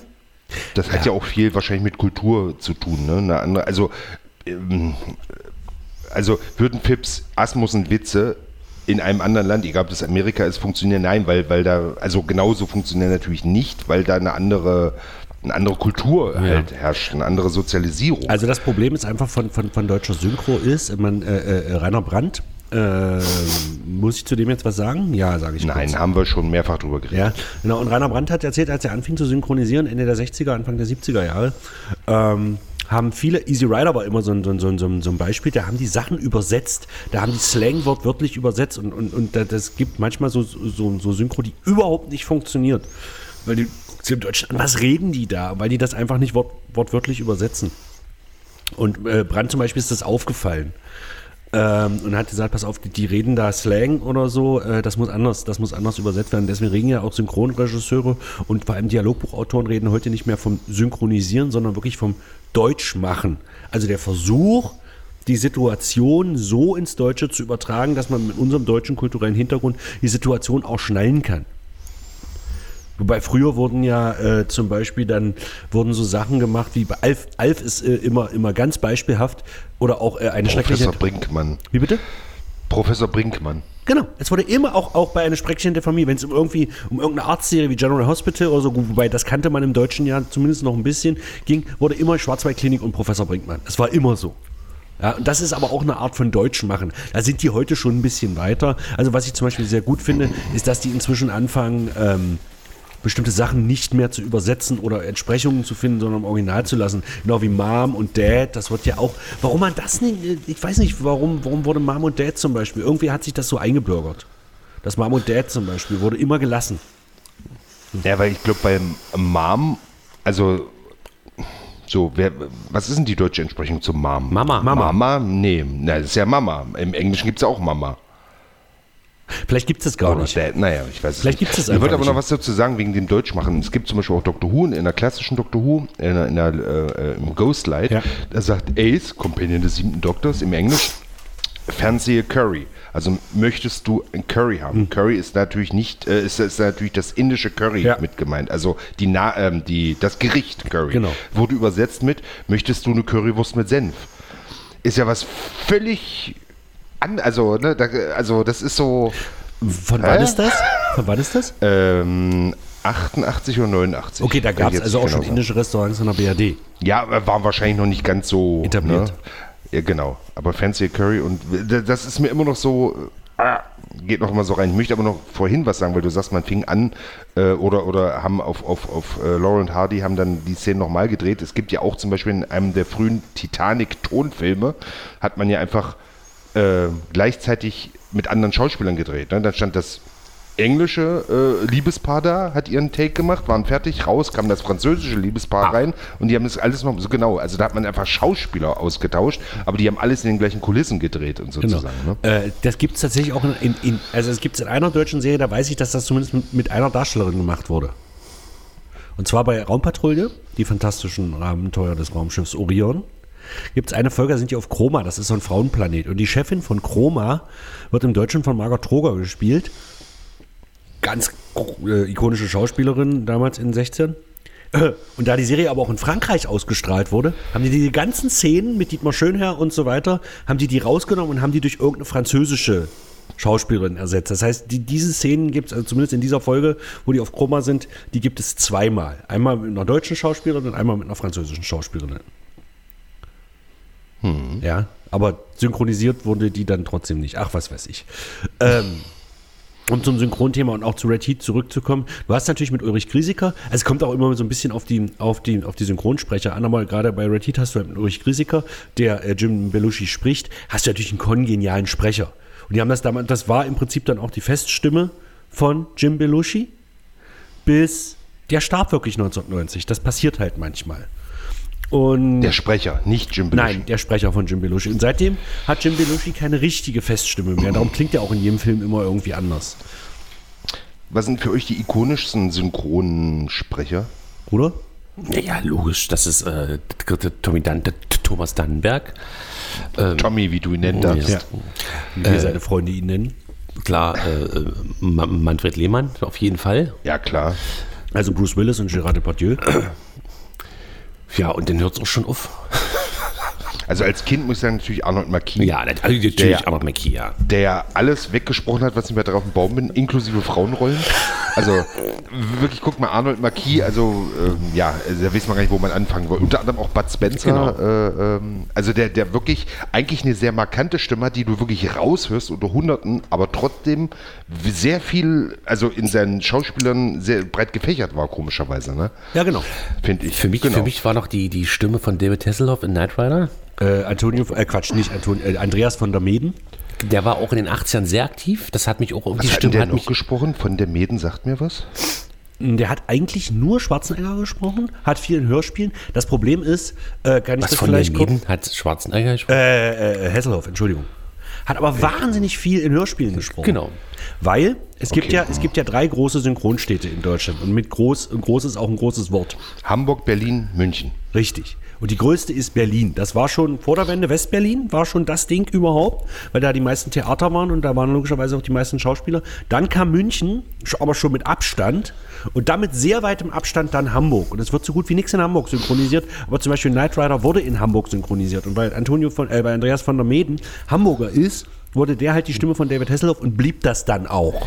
Der hat nämlich auch äh, äh, Masters of the Universe, diese Kassetten. Genau. Da hat der auch gesprochen. Genau, weil die auch in Hamburg ist- produziert wurden. Europa sitzt in ist- Hamburg. Sämtliche Hörspiele ist- wie ja. Bibi Blocksberg und ähm, Dings, die werden in Hamburg gesprochen. Also werden die da synchronisiert. ist äh, Hamburg Arena. Unter anderem. Ja, mehr Arena, es gibt, also Berlin, Karl-Heinz Brunnemann hier, ne? Ähm, Ach ähm, so, du meinst Arena-Synchron? Nein, die sitzen in Berlin. echt? Was ist denn Hamburg? Es gibt, ich kenne immer so, München ist Interopa, oder? War das Interopa? Auch Berlin. Ich sehe immer, äh, Lüdecke ähm, ist Berlin. Genau. Es gibt Das, ich sehe immer noch so ähm, ähm, früher die, die äh, äh, Serien, wenn am Schluss da stand hm, Synchro und dann stand immer noch, ja genau. Ah ja, okay. Ja, natürlich äh, Europa. Und da ist immer noch die eine Dame hier, drei Fragezeichen, alles sowas, äh, die, die immer noch, es ist übrigens nicht Hamburg, sondern es ist ähm, vor den Toren. ja, Hamburgs. aber man sagt halt Ja, Hamburg. ja, aber Hamburg, genau. Genau. Die, die, da, die das ja wohl immer noch macht, Genau. ne? Äh, Die dürfte inzwischen über mit 80 sein oder so. Genau, hat irgendwer erzählt, der jetzt nochmal mitmachen durfte, die hat ja immer so ein, ein Hundebellgeräusch, was auf dem Ton, also drei Hundebellgeräusche auf dem Tonband, was die immer noch nutzt, ne? Seit 40 Jahren bellt der gleiche Hund in allen Europa-Hörspielen. So. Und dadurch, ähm, aber die sagt, die synchronisieren erwähnen ja meistens so Serien, die so irgendwo hinten dranhängen, die nicht so richtig laufen. Was wird meistens Hamburg gemacht. Ähm, obwohl das trotzdem die dritte große Synchronstadt ist. Und du merkst im Prinzip auch an den Sprechern einer Serie, wo die synchronisiert wurde. Also wenn zum Beispiel Andreas von der Meden drin ist, kannst du davon ausgehen, oder auch Sascha Dräger zum Beispiel, äh, das ist Hamburg. Sascha Dräger ist jetzt nicht so vielen bekannt, das war die Stimme oder ist die Stimme von Tim in den TKKG-Hörspielen. Und auch die Synchronstimme von Dean Kane, den man vielleicht aus der Serie Superman, die äh, Abenteuer von Lois und Clark, diese Superman-Serie aus Tim 19. war, war Tim nicht äh, äh, Fabian Haber? Nein, in der, Se in der Serie, ja, in der Filmserie. Aber den Hörspielen Aber ist das ist Sascha Dräger. Aber, du musst, ich dachte, aber äh, es gibt ja TKKG, gibt es ja sozusagen auch zwei Perioden. Die, erste Periode, da hieß Tim Tarzan und das ist nicht Sascha Träger. Doch, der ist ja immer noch nicht im Stimmbruch. Okay. Gut. Äh, TKKG ja immer noch so einen leichten Nazi-Einschlag immer. Ja, ne? ja, das sind ist ganz immer, schlimm. sind immer die Zigeuner Genau. und die, äh, was weiß ich. So. und ich wollte aber noch bei Sprechern stehen bleiben. Ähm, für mich auch, also äh, Arnold Marquis hatten wir, Oh. dann finde ich äh, auch noch ganz ähm, von, von Woody Allen. Ähm, Wolfgang die, das ist übrigens der Vater von Sascha Dräger. Ja. Der aber auch, glaube ich, nicht mehr jetzt ist. Ja, ne? der Typ ist auch weit über 80. Naja, ich glaube aber, da war ja, der hat ähm, der Verlag, aber egal, genau. Dann für mich ganz wichtige Synchronstimme natürlich Arne Elsholz. Ja. Tom Hanks. Also Tom Hanks äh, unter Bill Murray. anderem. Äh, Bill Murray, genau. Ähm, wer macht denn den Aykroyd? Oder hat Äh, den Aykroyd gemacht? Danneberg. Aber Danneberg, ja. es gibt äh, die Geister, die ich rief, da ist es Lehmann. Bei Genau. Belushi. Äh, bei ähm, Bill Murray. Nee, Bill Murray. Genau. Ja. Bill Murray. Geht auch. Also das ist ja, ja, natürlich. Das ist, äh, was, was sind noch so, so markante Synchronstimmen? Frauen, äh, Frauen hat man ja auch hier, Stephanie Powers, wie heißt sie? äh, ähm, oh. Ja, genau. Haben wir doch neulich drüber geredet. Gassen. So. Jo, genau, ist, äh, also wer, wer, wer die Serie kennt, hart aber herzlich, läuft zurzeit, glaube ich, auf Neo, wird da was wiederholt. Und fand ich als Kind schon wahnsinnig eine eine ganz tolle Stimme. Und der Butler wird gesprochen von? Arnold Marquis. Lion, äh, davon Arnold So, Marquis. das wollte ich bloß kurz So, nochmal äh, Jonathan. Hart, also Robert Wagner gesprochen? Keine Ahnung. Manfred Joachim Lehmann. Kerzel. Wie ich, Ach, Joachim. Kerzel. wie ich finde, die unterschätzteste Synchron von den großen Synchronstimmen.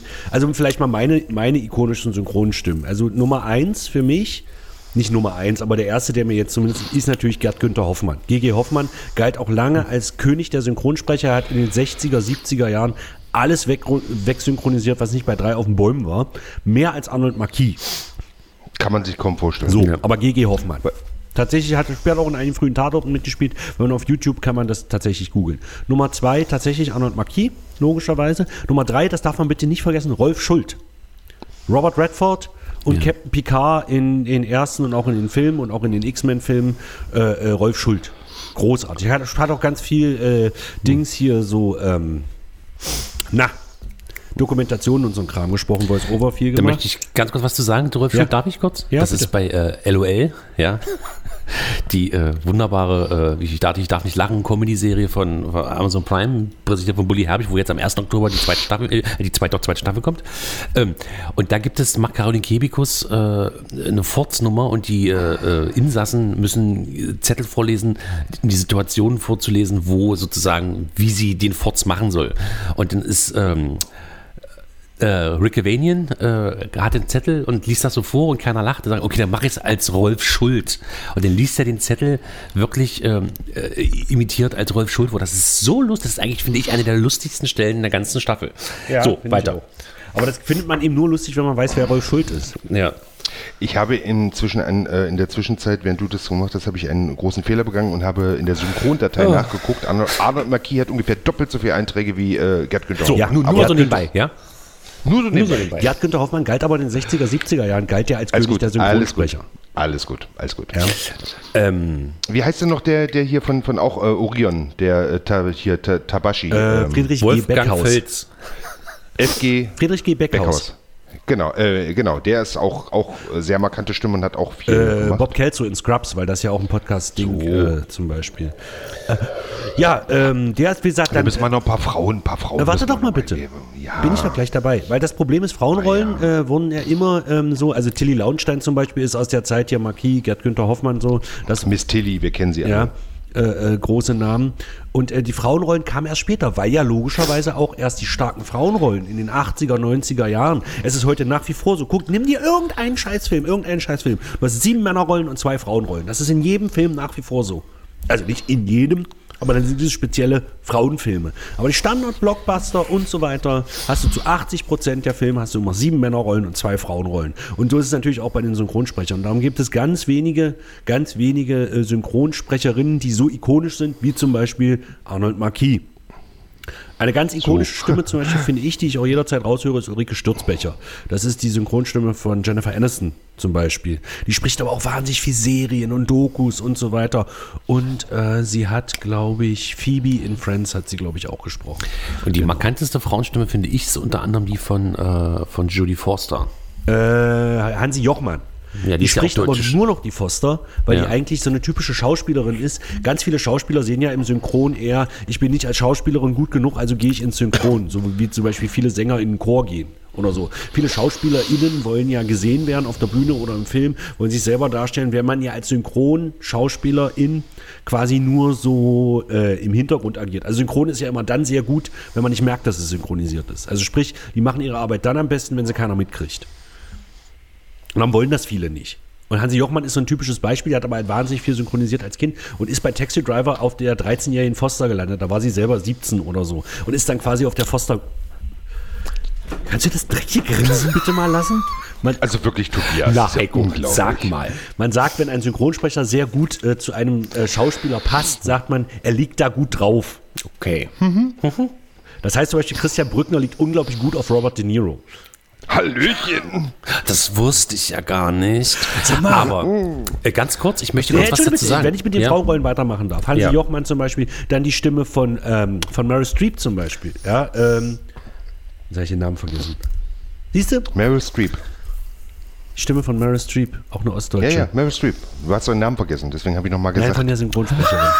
Ach so, das weiß ich jetzt gar nicht. Egal. Ja, entschuldigt. Ja, also ganz viel. Dann, dann wie gesagt, Joachim Kerze, was gleichzeitig die Stimme von Jack Nicholson und Anthony Hopkins ist. Den finde ich halt auch ganz groß, ganz viel. Ein unglaublich humorvoller Macht auch viel und, äh, Dokus, die ganzen äh, Hitlers Helfer und äh, das ist ja auch Kerzel alles gesprochen, Kerzel, ja? ganz viel Kerzel. Hat Kerze gesprochen. Dann natürlich die deutsche Stimme von Gillian Anderson. War ja in den Ende der 90er, Anfang der 2000er, war die ja auch sehr präsent, gerade weil sie auch viel für, für Galileo gesprochen hat, dann sämtliche Beiträge, glaube ich, ne? Und in der DDR auch Helga Hahnemann. Also für mich Echt ist ja, obwohl ja? sie gar nicht so viel. Naja, nee, die hat gar nicht, aber ist, sagen wir mal, markant. Ähm, aber die hat ja, ähm, die hat ja, äh, glaube ich, nur in drei Olsenbanden-Filmen die Dings gesprochen, die äh, Yvonne. Aber das ist für mich die markanteste von allen, äh, der Yvonne. Und wie ist das denn ähm, mit, mit ostdeutschen äh, Synchronsprechern? Habt ihr denn da? ähm, es ist Also, so, ja. Dass die ähm, meisten großen Filme, die in den 18, 17, 18 rauskamen, im Osten nicht nochmal neu synchronisiert wurden, sondern die haben meistens die Westsynchro übernommen. Weil das wäre ja auch viel zu teuer und vor allem auch viel zu blödsinnig geworden. Ähm, aber ganz viele SprecherInnen, die heutzutage relativ berühmt sind, sind Ostdeutsche. Das liegt einfach daran, dass A, ganz viele Schauspieler, äh, die DDR-Synchro war schwerer. Die hatten also nicht einen Take, also ein Synchro-Take heutzutage ist irgendwie ein Satz, zwei Sätze vielleicht. Die sprechen die 3, 2, 1, sprechen, nächster Take. In der DDR war es so, dass sie teilweise zwei Seiten Text auf einen Take sprechen mussten. Weil das ein Monolog war und der spricht ihn und den, das heißt, die sind, waren unglaublich geübt darin, schnell, präzise auf den Punkt synchron zu sprechen. Darum ist, was die, was die Synchronarbeit gerade in Berlin betrifft, das Verhältnis eher 50-50, was die Schauspieler betrifft. Und ganz viele äh, sind entweder vor der Wende, weil sie abgehauen sind, äh, auf irgendwie zum Beispiel Wolfgang Pampel.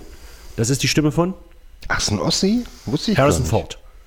Ja, und der ist halt abgehauen, 82 oder so. Oder nein, muss ja noch früher abgehauen sein. Ich glaube, in 17 ist er logischerweise schon abgehauen, ähm, weil der wurde ja die Synchronstimme von äh, Harrison Ford in, Han Solo. äh, in, in Star Wars. Also in 77 in Star Wars oder 78, ich weiß nicht, wann der in Deutschland rausgekommen ist. Und äh, war DDR-Spreit. Das ist so das eines der frühesten Beispiele, die mir einfällt. Detlef Bierstedt, Naja. einer meiner absoluten Lieblingsschauspieler, Syn- Synchronschauspieler, Stimme von George Clooney oder von Jonathan Frakes äh, als Commander Riker in äh, Star Trek. Ähm, der ist 85 abgehauen, zum Beispiel. Michael Pan, der Sprecher von Data oder auch von äh, Better Call Saul, äh, Saul Goodman, wie heißt er? Äh, Bob Odenkirk. Ähm, der ist zum Beispiel so ein typischer Nachwendesprecher. Oder Ernst Meinke, die neue Stimme von Captain Picard. Oder halt die Stimme von Meryl Streep, wie heißt sie denn? Das wollte ich eigentlich gucken. Ich weiß übrigens jetzt auch nicht, welche, äh, weil du sagtest, Gillian Anderson, die wurde von ganz vielen SchauspielerInnen gesprochen. Nein, es gibt eine, ja, aber aus Akte X quasi, die, Akte X, warte die, kurz. die ganz berühmte. Übrigens Karl-Heinz Oppel finde ich auch nochmal eine sehr markante Stimme. Äh, Karl-Heinz Oppel hat äh, quasi Egon Olsen synchronisiert. Ähm, äh, okay. äh, in den ersten beiden Filmen aber komischerweise den, den, den äh, Kommissar und erst ab dem dritten Film hat er halt eine sehr markante Stimme und als der Tim Burton Planet der Affen rauskam, hat er ähm, Charlton Heston, der, der nämlich da der alte Oberaffe war, synchronisiert und ich habe die ganze Zeit nur Egon Olsen da äh, als Affe gesehen. Aber Warte mal, halt warte mal, sehr- warte mal. Scharten Hesten hat den Affen, hat einen Affen gespielt? Den, den oberalten Affen, also der ist nur dieser alte sterbende Affe. Nur kurz und das war da auch eine. Das Ja, war ja, wirklich nur Ist ganz das- kurz, der liegt im Sterben. Ist das dieses äh, Mark Wahlberg-Ding? ja, ja. Das ist ein Tim das Burton-Film? mag man ja. Der, der, ja, ja, Nein, der, das ist nicht das Mark Wahlberg, den das ist schon danach. Planet der Affen haben die noch mal komplett neu aufgelegt. Ohne Mark Wahlberg, oder? Ja, nee, nee, ja, ja, ja. Aber da gibt es Also einen pass auf, es gibt ja diese alte, Genau. ne, diese 60er, 70er, mit den 16 Teilen. ne, also fünf sind es, Ja. glaube ich, genau. Und dann kam Ende 90er, Anfang Nuller, ich kann es jetzt nicht genau sagen, Mit, kam Mark, eine, eine mit Marky Mark, mit Mark Wahlberg. Genau, Definitiv. ein Film. Und den haben, der wurde Ein aber Film. auch nicht fortgeführt und dann haben die noch mal eine neue Trilogie aufgelegt. Mit Andy Serkins Genau. als. Äh, Jetzt diese ganze, ganze Prevolution äh, of the Apes, Genau. Baba of the Apes, Baba of the Apes. Das nicht. Dazwischen gibt es einen, einen. Genau. Der heißt einfach nur Planet of Genau, the Apes genau. oder Planet der Affen halt, genau. Der ist von Tim Burton. Und ähm, da spielt auch hier, wir hatten gestern drüber geredet, der Manager von, von Andy Kaufman, weißt du? Der spielt dann nämlich auch den Dr. Sayers. ah, guck an. Ja, genau. Äh, Tony. Clifton. Genau, Karl-Heinz Äh. Dagmar Dempe übrigens, habe jetzt gerade noch mal nachgeguckt. Dagmar Dempe. Ähm, ganz kurz, äh, achso, ja, nun jetzt. Mach, mach das mal. Ich habe noch was Grundsätzliches zum, Synchron zu sagen. Zwei, zwei Sachen noch, weil du sagtest, genau. Wir haben, äh, Basti, wir haben neulich drüber geredet. Ich habe auf, äh, habe ich einen Film gesehen, Hexen von 1954. Ähm, eine, eine DDR-Komödie und das sagt alles über das Wort Komödie aus. Ich habe nicht einmal hat sich mein Mundwinkel verzogen. Ja, wie immer, Heiko. Eine sehr, eine sehr sozialistische Komödie, möchte ich mal sagen. Äh, also auch sehr, sehr, sehr zeigefingermäßig, egal. Und da spielt die Hauptrolle, ähm, was kommst du noch drauf? Ich komme jetzt gerade nicht auf seinen Namen. Halt nämlich die, die Synchronstimme von Roger Moore in die zwei, oder äh, als James Lothar Blumenhagen, der, Br- der blutjunge, Nicht Blumenhagen, Blumhagen. der blutjunge äh, Blumen spielt da die Hauptrolle und ich also man muss schon sehr genau hinhören, wenn man es nicht weiß, hört man es nicht. Das war ein Beispiel, nämlich zum Beispiel, der auch eine, finde ich, dann 20 Jahre später eine sehr markante Stimme hatte. Und äh, das singende klingende Bäumchen, wir kennen ihn alle. Der Prinz ist halt die äh, spätere Synchronstimme von, von Arthur aus, äh, also von, von Arthur Spooner aus ähm, King of Queens, also von Jerry Stiller. Und ich finde, wenn man da auch sehr genau hinhört, dann ist halt der jugendliche Prinz in einem Märchen und du hast die ganze Zeit nur Jerry Stiller vor Ja, Augen. das ist doch auch, ich, wer ist denn ja. das? Ich komme jetzt nicht auf seinen Namen. Warte, das ist auch ein Ossi, glaube ich. Äh, ja, da war es ja noch so irgendwie, ähm, ich glaube, nee, er, er hat schon in West-Berlin, da war ja noch, es war ja noch vor, vor, vor Mauerbau, ähm, sind wir wieder beim Thema, äh, vor Mauerbau und er hat quasi ähm, in Potsdam gedreht und ist äh, abends rübergefahren und sowas. Genau. Ne? Das war noch zu der Zeit, da ging das noch, sozusagen. Nee, es ist Eckart Dux, das ist kein Ossi. Aber ähm, genau, das war aber auch so, und da ging das in Berliner. Rainer Brandt zum Beispiel äh, ist ja auch Westberliner, äh, wahnsinnig viel für die DEFA gedreht. Ach, Und auch für die DEFA teilweise synchronisiert. Also hier für die DEFA, das ging ja, vor 61 ging das ja alles noch. Da sind die einfach. Während ja dann, nach, äh, nachdem die Mauer stand, ganz viele Ostschauspieler, die das durften, die rüber durften, sind in der Mittagspause mal schnell nach Westberlin rüber und haben da Pornos synchronisiert. Kannst du dir vorstellen, wenn, wenn äh, äh, Rainer Brandt bei Ernst Thälmann Sohn seiner Klasse mitgemacht hätte? Also Genossen, passt mal auf. Ich, ich, ich. Es kann durchaus übrigens sein, dass der da mitgespielt hat. Das weiß man nicht so genau. Das müsste man nee, aber Rainer Brandt hat übrigens schon synchronisiert bei Dr. No, beim ersten Bond-Film. Ich weiß aber leider nicht, welche Rolle. Wahrscheinlich Genau. dritter Page von rechts oder Genau. sowas. Ne? Aber da hat er, und er hat ja, und das könnt ihr, wenn ihr James Bond seid, er hat nämlich die Synchronregie für ähm, Diamantenfieber gemacht. Und ich finde, das hört man. Also nicht, es ist nicht so richtig, wie wir Schnodder äh, Deutsch äh, Synchro kennen, aber äh, da sind ja zum Beispiel die beiden homosexuellen Killer. Und da hört man ganz, es ist ein bisschen Zeitgeist, möchte ich mal sagen. Fips Asmussen halt, so, ja. So, aber es ist so, Mr. Wind und Mr. Kid. Mhm. Ja. Es ist schon sehr viel Spricht er auch selber äh, Klischee. Äh, Bin ich mir jetzt nicht sicher, Und müsste da ich nachgucken. möchte ich kurz noch was zu sagen. Äh, Der hat ja auch die zwei erfolgreich gemacht in Deutschland. Genau. Äh, Tony Ja. Curtis und äh, Jack Lemmon, jetzt fast gesagt. Roger Moore. Roger Moore. Und er spricht ja auch äh, äh, Tony Curtis. Und da Genau. muss man echt mal sagen, auch als äh, Synchronsprecher war Brandt eine geile Sau. Ja, das natürlich. macht total Spaß, äh, Tony Curtis äh, zuzugucken und zuzuhören. Mit dieser Also vielleicht- Synchronstimme. Äh, äh, er sagt aber auch selber, Tony Curtis ist seine Lieblingsrolle. Also auf Tony Curtis liegt Er er, lag am gut besten drauf drauf. auf er Tony liegt er am Curtis. besten drauf, genau. Weil er sagt, das ist ein Erzkomödiant. Tony, er kennt ihn auch persönlich. Ich habe nur einige Interviews mit Rainer Brandt gesehen. Rainer Brandt kennt jeden persönlich. Ja. Das nur mal am Rande. Der Typ ist jetzt auch weit über 80 und hat alles gesehen und alles gemacht. Und Ja. er hat im Prinzip auch äh, die deutsche Synchro gerettet. Nur mal so. Also das Und den Film an sich erfunden. So. Das darf man hier bitte auch nicht vergessen. So, das ist Rainer Und Brandt. er lag schon auf jedem Er lag drauf. auf jedem ne? drauf. Ja, ja, so genau. lag schon auf jedem drauf. Und äh, Rainer Brandt hat gesagt, ah, erstens, was ich schön finde, aber er hat recht in viel, muss man auch sagen. Ähm, Rainer Brandt sagte, das dünnste Buch der Welt, das ist dünn, Äh, deutscher Humor. 400 1000 Jahre deutscher Humor, irgendwie genau. So, ja. äh, und er hat eben auch gesagt, dass viel diese Lockerheit und so, äh, das war, es stimmt auch. Also wie gesagt, die 2 ist ja ikonisch, das trennt sich ja teilweise so weit vom Original weg, dass es nicht mehr feierlich ist, aber das macht es eben gut und lustig und interessant, während das ja in den anderen, im Original und so weiter halt nicht so äh, gut war. Zweitens ist, äh, Ich möchte aber mit einem Klischee äh, oder mit, Ja. mit, einem, mit einer Fehlinformation aufhören, weil es immer hieß, es wäre eine äh, total langweilige Serie im Original und erst Rainer Brandt hat sie. Sie ist lustiger als im Original, ja, aber auch äh, die zwei im Original ist eine humorvolle Serie, möchte ich sagen. Und sie ist nicht schlecht. ja, natürlich, das sind ja auch gute Schauspieler. Genau. Genau. Muss man Es gibt eine schöne, äh, eine schöne äh, Anekdote, die hat Bud Spencer mal erzählt. Ähm. Warte mal, ich mach mal einen Strich. So. Im Podcast haben wir das noch nicht erzählt, Heiko. Ich glaube schon. Aber egal. Tobi, bitte, bitte äh, erzähl. Komm, du bist jetzt 40, du darfst auch ja, mal komm. was. Ist, ja, sie, nannten die Mücke, ist es, glaube ich, oder äh, Plattfuß am Nil, irgendein Nein, es war, es war zwei Himmelhunde, äh, Quatsch, es war Plattfuß, äh, hier Dings, äh, Krokonili was. Es ist auch scheißegal. Nein, nicht Krog und sein Nilpferd. Es war ein Solofilm von Bud Spencer und da gab es eine Situation, äh, wo er mit einem Kleinwüchsigen kämpft. So, so ein kleiner Giftsberg, der Krokodil und sein Nilpferd, der Sitzriese. Und der fällt oben runter, durch das ist Krokodil und sein Nilpferd. Ah, okay. Kinder, das macht die Anekdote auch nicht besser, Der ja erzählt, wenn wir jetzt Ludwig, wissen, welcher ich, Film äh, das nein, nein, nein, erzähl du. Naja, zumindest äh, war dieser äh, Kleinwüchse fix und fertig, weil der immer an so einen Vorhang springen musste und runter, äh, runterreißen und unten stehen und irgendwas sagen. Und äh, das war so schwer für ihn, gegen diesen Vorhang zu springen, das runter zu bums. Und da haben die irgendwie 16 Takes gebraucht und beim 17. Mal hat er es geschafft und dann hat er aber vergessen, den Text zu sagen. Und dann hat der kleine Mann geweint und da sagte Bud Spencer, sei nicht traurig, den Rest macht Rainer in Berlin. So. Das fand ich einfach, das ist einfach, äh, ja.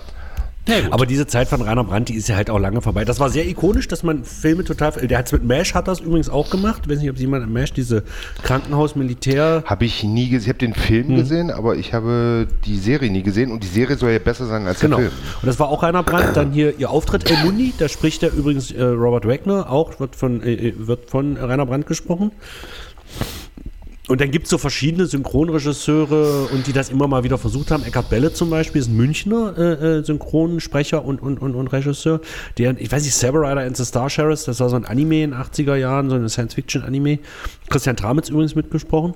Ähm, und da haben die das auch versucht. Äh, Wisst ihr eigentlich, dass Christian Tramitz ähm, ähm, der ist, der mit der gro- großen Wrigley-Packung in den 80er Jahren über die Hecke springt? nein, nee. Ah, ja, das ist Christian Tramitz. Oh, schön. Wenn ihr die Werbung noch kennt. Guckt mal Wrigley's Werbung 80er Jahre. Ich wollte immer so ein Kaugummi haben. So riesig. Ja, genau. Christian Tramitz ja übrigens ein Teil der Bully-Parade, ja, äh, der war ein ganz, das war ein ganz, ganz stark beschäftigter Synchronsprecher in den 80er Jahren und erst Bully sozusagen hat ihn aus dem Synchronsprecher da sein, weil er dann auch beim Radio arbeitete in München. Aus dem Moloch rausgeholt. Genau, und dann- der, der, Auf wem lag der gut drauf? Genau. der hat keine Feststimme, interessanterweise. Ach, Außer- außer Marlin- HWG. Mar- HWG, häufig wechselnde Gesprächsstimme. Äh, ähm, äh, äh, äh, na, hier, äh, findet Nemo, der Vater, das ist Christian Tramitz. Habe ich leider nicht Findet gesehen. Nemo, nein? Okay, Kinder, ihr Nee. werdet es kaum glauben, ich habe einen Synchronquiz gefunden. Äh, Wow. Nur eins übrigens. Es scheint sich niemand so sehr für Synchron zu interessieren wie ich. Es gibt ein, Komisch. Es gibt ein Synchronsprecher-Quiz. Das habe ich gemacht, das würde ich gerne mit euch mal machen. Ja. Okay, Frage 1. Wie müsste die Bezeichnung Synchronsprecher richtigerweise lauten? Lippensprecher, Schauspielsprecher, Sprecher, Synchronschauspieler. Synchronschauspieler. ja, wahrscheinlich. Also legen zumindest viele Synchronsprecher Wert darauf, dass sie ja Synchronschauspieler Warum? genannt werden. Weil es ja nicht nur das äh, Vorlesen des Textes ist, sondern auch Agieren. Also die meisten sind tatsächlich Schauspieler. In den 70er, 80er Jahren, äh, in den 60er, 70er Jahren, also hier gerade Gerd Günther Hoffmann, Arnold Marquis, die kamen alle vom Schiller-Theater. Und das Schiller-Theater war das beste Theater, also mit den besten Schauspielern in ganz Berlin. Und die haben alle so, äh, hier auch Randolph Kronenberg und ähm, na, der Sprecher von Magnum, äh, He-Man, wie heißt er, Norbert Langer. Also die Adolf kamen Hitler. alle vom Ach so. Schiller-Theater. Wie bitte? Miet. Ja, gut, grad. Der wurde ja von Charlie Chaplin synchronisiert. Ne? Seit wann werden in Deutschland fremdsprachige Filme synchronisiert? Seit den 30er Jahren, 31. seit den 40er Jahren, 30er. seit dem Ton, seitdem es Tonfilm gibt, schon immer. 30er Jahre würde ich auch sagen. Es ist ungefähr seit den 40er Jahren. Toll, Heiko. Aber regelmäßig. Also das gab es dann schon mal. Ja, gut, regelmäßig, genau. Ich meinte ja hier damals genau. als. Ähm, genau. Okay. Das sind so ein. Naja, das sind auch die Nordfragen hier, egal. Wer unterstützt den Synchronschauspieler im Synchronstudio? A. Niemand. Der Synchronschauspieler ist auf sich alleine gestellt. In der Regel, in der Regel der Synchronregisseur und der Tonmeister. Nur der Synchronregisseur, ein anderer Synchronschauspieler. Äh, das, Das, heißt, äh, das ist vorletzte. eine ziemlich offene Frage. Ja, finde ich auch. Das- also ich wenn, jetzt wenn jetzt der Kollege, der Kollege andere Synchronsprecher sagt, ah, du, du könntest es auch, so, dann hat er dem auch der unterstützt. Tonmeister Aber und der würde- Regisseur. Ja, genau. Hätte ich jetzt auch gesagt, Ja, ja. genau. Also es sitzt Das ist ja meistens- auch logisch. Nachbars Pfiffi. Ja, das ist äh, E. Genau, also es sitzt meistens hinten ein Synchronregisseur, sitzt ein Tonmeister drin und ein Cutter. Das sind die, die da drin sitzen, die das dann hinschieben, so. Ähm, egal. Wie muss man sich als Laie den Ablauf im Synchronstudio vorstellen? Der Film wird zu A, der Film wird zunächst komplett angeschaut. B, es ist schwer, sich den Arbeitsablauf als Laie vorzustellen. Ja, B passt auf jeden Fall. C, der Synchronregisseur erklärt dem Synchronschauspieler kurz die synchronisierende Szene, dann wird in einzelnen Take-Lippen synchron zu Bild gesprochen. D, der Synchronschauspieler spricht pausenlos durch, bis der Film fertig synchronisiert ist. D. genau. Man muss aber dazu dem sagen, da möchte ich auch noch darauf hin, auf die, auf die Synchro, äh, auf die Doku, die du mir mal empfohlen hast, aus den Ja, 70er genau. Jahren hier, Beisp Beispiel Synchro, Ja. musst du noch mal genau sagen, wie es heißt. Da sieht man ja, da lief es ja wirklich damals, da lief ja immer eine Schleife, ne? Und die haben ja haben für sich erstmal so, probi- also eine Schleife von einer Genau, Szene, die Take. jetzt zu synchronisieren wäre. Ja, genau. aber Ich meine, der lief ja erstmal so als Schleife Als durch Loop. und die haben da da war hier Beckhaus, Marquis lag hinten auf der Couch und hat gepennt und irgendwer Wolfgang andere Träger, die die stand zu von, dritt. äh, von äh, Woody Allen. Und die standen da zu dritt vor der Leinwand und, und äh, ähm, haben immer mal so probiert, probiert, probiert. Also von daher passt auch alles irgendwie halt, ne? Genau. Sag nochmal, wie die Doku genau hieß. Ah, ich hab's Äh, vergessen. Beispiel, Äh, ähm, irgendwie Beispiel, was weiß ich, ne? oder Kennwort. Da sieht man so viel aus den 70er Jahren, wie eine, wie eine äh, Fernsehserie synchronisiert Die heute wird. kein Mensch mehr da kennt. gab es ja noch die, die Synchronregisseurin, Ja, Paula auch, die ja auch das Buch übersetzt hat, die noch eine Frau neben sich sitzen gehabt hat, die immer nur den Film vor Genau. und zurückgespult Genau. hat. Also das, das sind ja para und ich weiß noch, wie Beckhaus nämlich am Schluss sagt, da wird er gefragt, was er sich so wünschen würde und er sagt so, mehr Zeit. und, und das waren ja damals schon paradiesische Zustände, im Gegensatz zu Ja, heute, paradiesische Zustände. Genau. Genau. Entschuldigung, das nur, da, da müsst ihr mal bei YouTube gucken. okay, Ja, komm. jetzt wird es ein bisschen interessanter. Welcher der drei. Esther Williams. Äh, ich versuche, vielleicht eine, kriege ich den Titel noch raus. Welcher der drei folgenden Schauspieler, auch die deutsche Synchronstimme von Ben Stiller, ist in vielen Hörspielen als Justus Jonas aus Die Drei bekannt? ja, das war dir Sascha Nein. Träger. Jörg Träger. Nein. Äh, Nein, wie die, heißt denn die die- drei, warte, warte. nicht TKKG, die drei Fragezeichen. Wie heißt denn die Stimme von äh, Will Smith? Na, die heißt äh, ähm, Peter. Jan Odle. Der kommt aber aus München, den meine ich nicht. Ach so, okay. Dann sag. Also die Antwortmöglichkeiten. Andreas Fröhlich, Oliver Rohrbeck, Ach so. Thomas Fritsch oder Jens Wawrczyk. der Der erste. erste Andreas Fröhlich. Andreas Fröhlich ist auch die drei Fragezeichen, ist aber nicht Justus Jonas. Ja, Wir meinen und dann der letzte. Gollum Oliver übrigens. Rohrbeck. Andreas Fröhlich ist Gollum übrigens. Du Oliver Rohrbeck? Oliver Rohrbeck, natürlich. Ist die Stimme von Justus Jonas in die drei Fragezeichen und die Stimme von Ben Stiller. Und da möchte ich bitte auch sagen, dass ich, ähm, welche war, ähm, äh, Quantum of Solace, äh, ein Quantum Trost, James Mhm. Bond, da hat ja Oliver Rohrbeck den, den Bösewicht gespielt und geht halt auch nicht. Finde ich jetzt. Er macht das wahnsinnig, aber Also ich möchte zum Hat Thema halt Oliver Rohrbeck möchte ich. Folgendes sagen. Oliver Rohrbeck ist eines der klassischen Synchronkinder, also ähm, die haben als Ja. quasi als Kind das ist für mich, Oliver Rohrbeck ist für mich das typische ZDF-Synchronkind. Genau. Weil der, den hast du überall gehört als Kind schon. Wobei seine Mutter war nämlich die Kinderagentin für sämtliche Kindersynchronsprecher aus Berlin, Hamburg und so weiter. Die hat so Leute wie Ulrike Sturzbecher, Sven Plate und so weiter, hat die ins Synchron gebracht. Das war die Mutter von Oliver Rohrbeck. Und das Problem ist, Oliver Rohrbeck, was Oliver Rohrbeck überhaupt nicht kann, meine Meinung, ist Haare kämmen. Haare kämmen. Ja, eine Glatze ist richtig. Nein, der hat, äh, der, der, der, der wird, äh, ich habe das einmal in, in dem Bibi und Tina Hörspiel von meiner Tochter gehört. Da spricht er ein italienisches Kind oder ein Italiener und er spricht Gru in einfach unverbesserlich. Äh, ich unverliere Ja. diese Minions, diese Minions. Ja, ja, ja. Da spricht er Gru und er soll einen osteuropäischen Akzent haben. Und beides funktioniert nicht. Oliver Rohrbeck kann keine Dialekte sprechen. Ach komm, Gruß in Ordnung. Gruß das Finde Dorf. ich ganz furchtbar. Das versaut mir immer den ganzen Film. Egal. Okay. Ähm, wer ist die Feststimme von Bruce Willis? Manfred Lehmann. Manfred Lehmann. So, das war bei mir jetzt sogar synchron bei euch. Ihr wart jetzt gerade beide synchron. Habt ihr, jetzt habt ihr mitgekriegt, das Synchron? das Synchron, Synchron Sie? mit äh, Quiz. Okay. In welchen Großstädten findet man Synchronfirmen? Die Frage haben wir eigentlich schon beantwortet. Köln, Regensburg. Naja gut, aber das ist jetzt auch so eine Frage, weil im Endeffekt, äh, ich weiß ja zum Beispiel, dass in Stuttgart auch was ist, also... Ja, Moment mal. Naja, Köln, gut, wahrscheinlich- Köln ja. Regensburg, Trier. Äh, Berlin, Hannover, Wolfsburg. Berlin, Köln, München. Und jetzt kommt Hamburg, Berlin, Magdeburg. Finde ich schön. Steht einfach Magdeburg. Ja, das hat jemand Berlin. Ja, guck mal, schon, Stuttgart ist nicht bei und ich weiß, dass es in Stuttgart Ja, also- Hamburg, Nee, Berlin und München. Nee, hier steht aber, also die richtige Antwort wäre hier Ja, Berlin. Köln, München, weil die vierte Okay. Synchronstadt Ach auf Platz 4 ist so. Köln zum Beispiel. Okay. Ja. Okay. Äh, wer synchronisiert regelmäßig, so auch in den Harry Potter Filmen, Ralph Fiennes, bekannt als Lord Voldemort? Das ist dieser Kommissar von der äh, von der Soko. Hm, weiß ich nicht. Wolfgang Krebs. Ich, ich, ich lese mal die Namen vor. Tobias Dieter Meister, Krebs. Oliver Rohrbeck, Udo Schenk oder Markus Off? Udo Schenk. Tobias Udo Meister. Schenk. Udo Schenk. Das ist der, ähm, der auch in hier in aller Freundschaft, das hast du auch nie gesehen, Sachsenklinik oder so, ne? Heiko? ich nicht. Nee. Udo Schenk. Also mal. Genau. Das ist übrigens auch so ein typischer, ich bin aus dem Osten abgehauen und im Westen und. Echt, Udo Schenk ist Genau. ein Ossi? Wusste ich gar nicht. Ach, Udo Schenk äh, spielt übrigens in ähm, dem Elsa-Film, wo der liebe Christian mitspielt, äh, den, den äh, Hitler.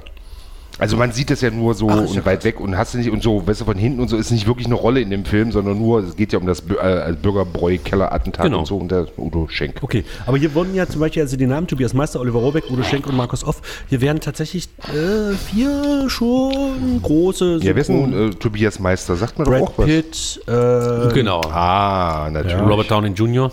Robert Downey Jr., aber nur in den, in den Marvel-Filmen. X-Men. Aber ja, genau. Robert Down-Syndrom Jr. Wer Ich darf doch sehr Genau. bitten. Was denn? Und Markus Off ist die Synchronstimme von Johnny Depp in den, ähm, in den äh, Pirates of the Caribbean Filmen. Ah, ist okay. Münchner? Es ist ja auch mal, du hast ja als Münchner hast du es ganz schwer, wenn du Münchner bist, an eine, an eine, an eine Feststimme zu kommen, weil die meisten Filme werden in Berlin synchronisiert. Also sind meistens die Berliner dann die Feststimmen. Es gibt ganz wenig Münchner Schauspieler oder Münchner Synchronsprecher, die wirklich etablierte Feststimmensprecher für irgendjemanden Das heißt also, Johnny Depp äh, hat eine andere Synchronstimme in den Flut der Karibik-Filmen, oder wie? Genau. Die eigentliche Synchronstimme von Johnny Depp, aber ich, ich glaube, die Frage kommt noch, deswegen lasse ich das mal kurz Ah, weg. okay. Ähm, wer wurde bis zu seinem Tod äh, in Deutschland gerne als König der Synchronsprecher bezeichnet? Der Name, den ich vorhin Ich nannte, steht hier nicht drin. Ja. Deswegen, sowas gab es in der Synchronbranche nicht. Arnold Marquis, Edgar Otto oder Achim Höppner. Für mich ist Auch das Arnold ist auch hier Arnold. Marquis ist hier die richtige Eigentlich Antwort. Ist es der Kaiser? Ist das Wahrscheinlich. Für mich. Ja, Gott. Übrigens, Arnold Hoffmann, die, die Synchronstimme von ähm, Sean Connery. Um das nochmal, das haben wir Mhm. vorhin nicht gesagt. Ja? Welcher Synchronschauspieler prägte die deutschen Versionen der Bud Spencer-Filme?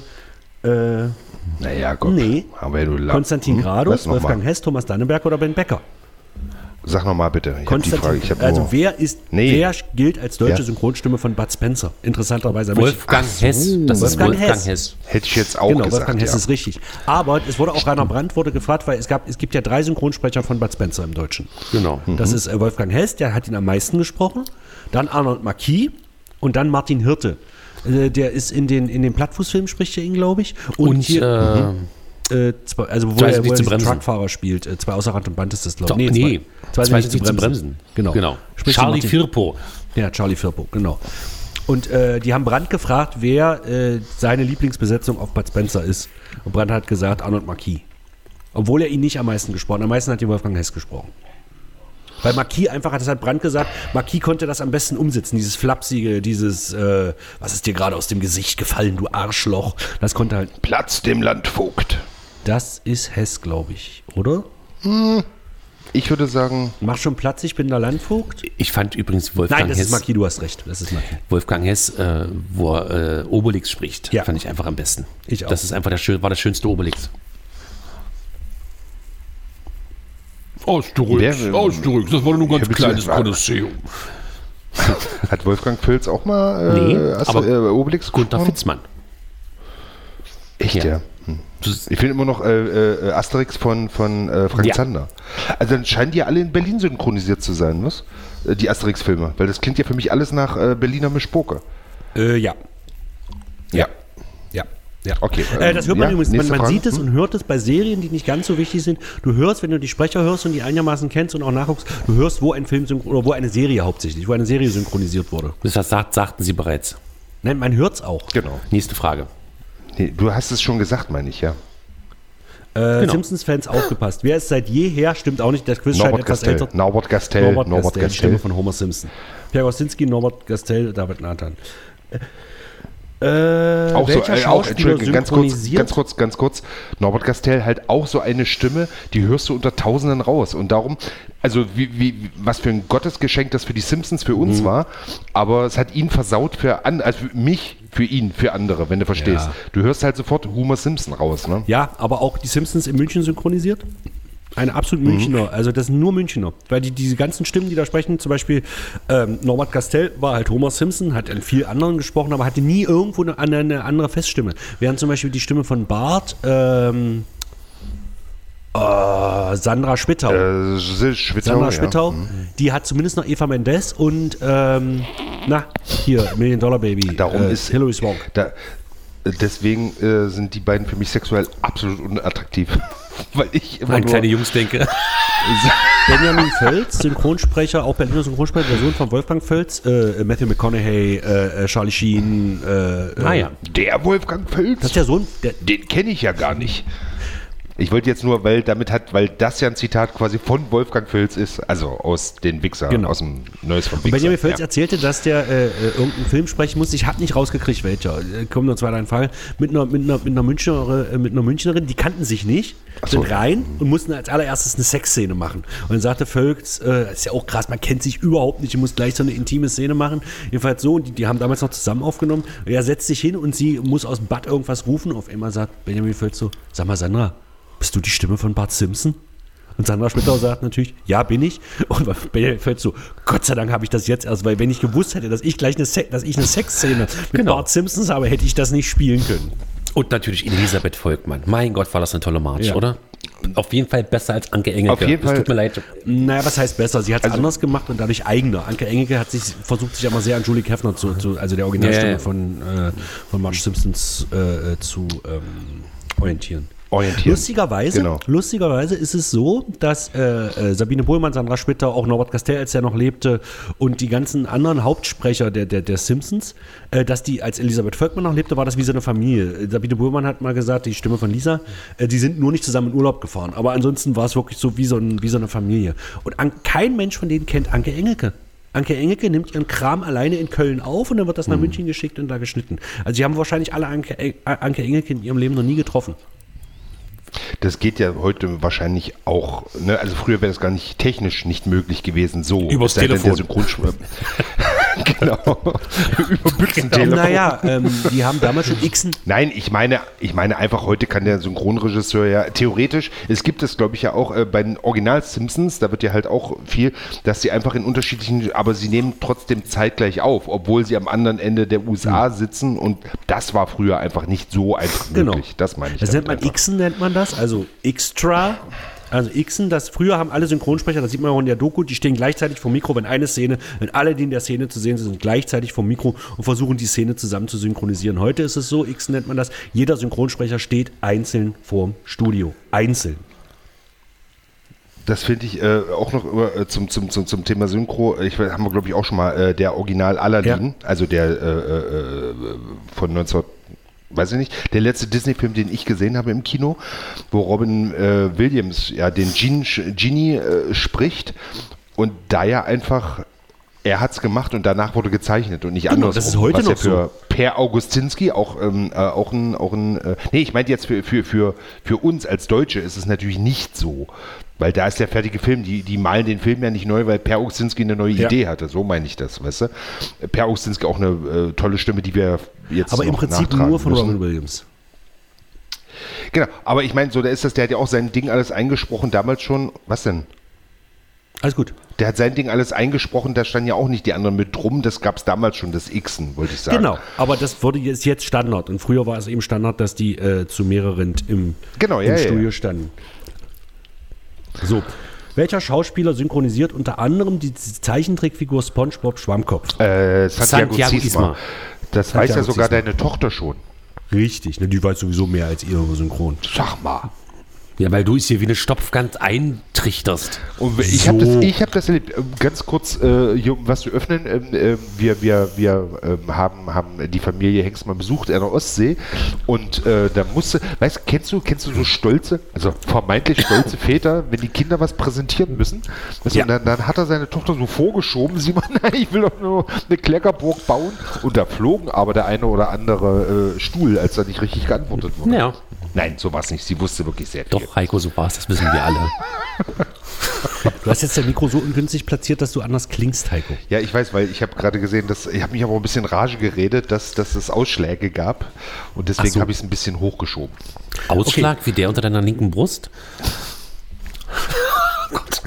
Wer spricht sowohl in der Hörspielreihe Point Whitmark Derek Ashby und ist gleichzeitig der Synchronschauspieler der folgenden Personen: Leonardo DiCaprio, Jeremy Renner und so weiter. Das, äh, ich habe ich hab das erste nicht mal verstanden, aber egal. äh, Ja, das kenne ich auch nicht. Das ist Point Sag- Whitmark. Ja, sag mal, sag mal Namen. Also ist ja Multiple. Kim Hasper, Andreas Fröhlich, Gerrit Schmidtfoss oder Sven Plate. ich Hasper. jetzt Sven Plate. Hasper. Kim Hasper?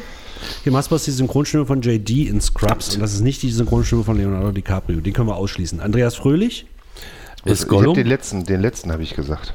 Sven Plate, das Ja. ist äh, der, der neue Bugs Bunny und war die Stimme und ist die Stimme von Will Wheaton. Also Den der letzte. Es ist Gerrit Schmidtfoss. Das ist der Bruder von Dennis Schmidtfoss, der ja der Schwiegersohn von Manfred Lehmann ist. Ach, Ja, ja, das ist da auch ein bisschen inzestuös. Ich wollte gerade sagen, absolut Synchronszene. Ja, haben wir ja schon bei, bei, bei, bei äh, Völz eben und bei äh, Dings auch gemerkt.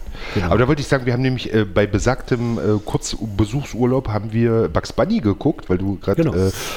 Und ähm, ich bin ja so ein bisschen, aber ich, ich versuche dann immer loszulassen, ein bisschen so erschüttert, wie die neue Bugs Bunny-Serie aussieht. Ne? Ja. Das ist so, ich bin das halt noch gewohnt, da wurde noch von der Hand gezeichnet und sag bitte Synchronstimme Vespermann, ne? Gerd Vespermann. Gerd Vespermann war die Originalstimme von Bugs Bunny. Und, und, und wer, wer war Daffy Duck, weißt du das noch? Der alte Daffy Duck? Also unser Daffy Duck? Auch ganz Nee, gut. Übrigens, äh, wie heißt denn hier von Kermit der Frosch? Also, wie ich rede immer von unseren Sachen. Äh, Das ist David Hasselhoff.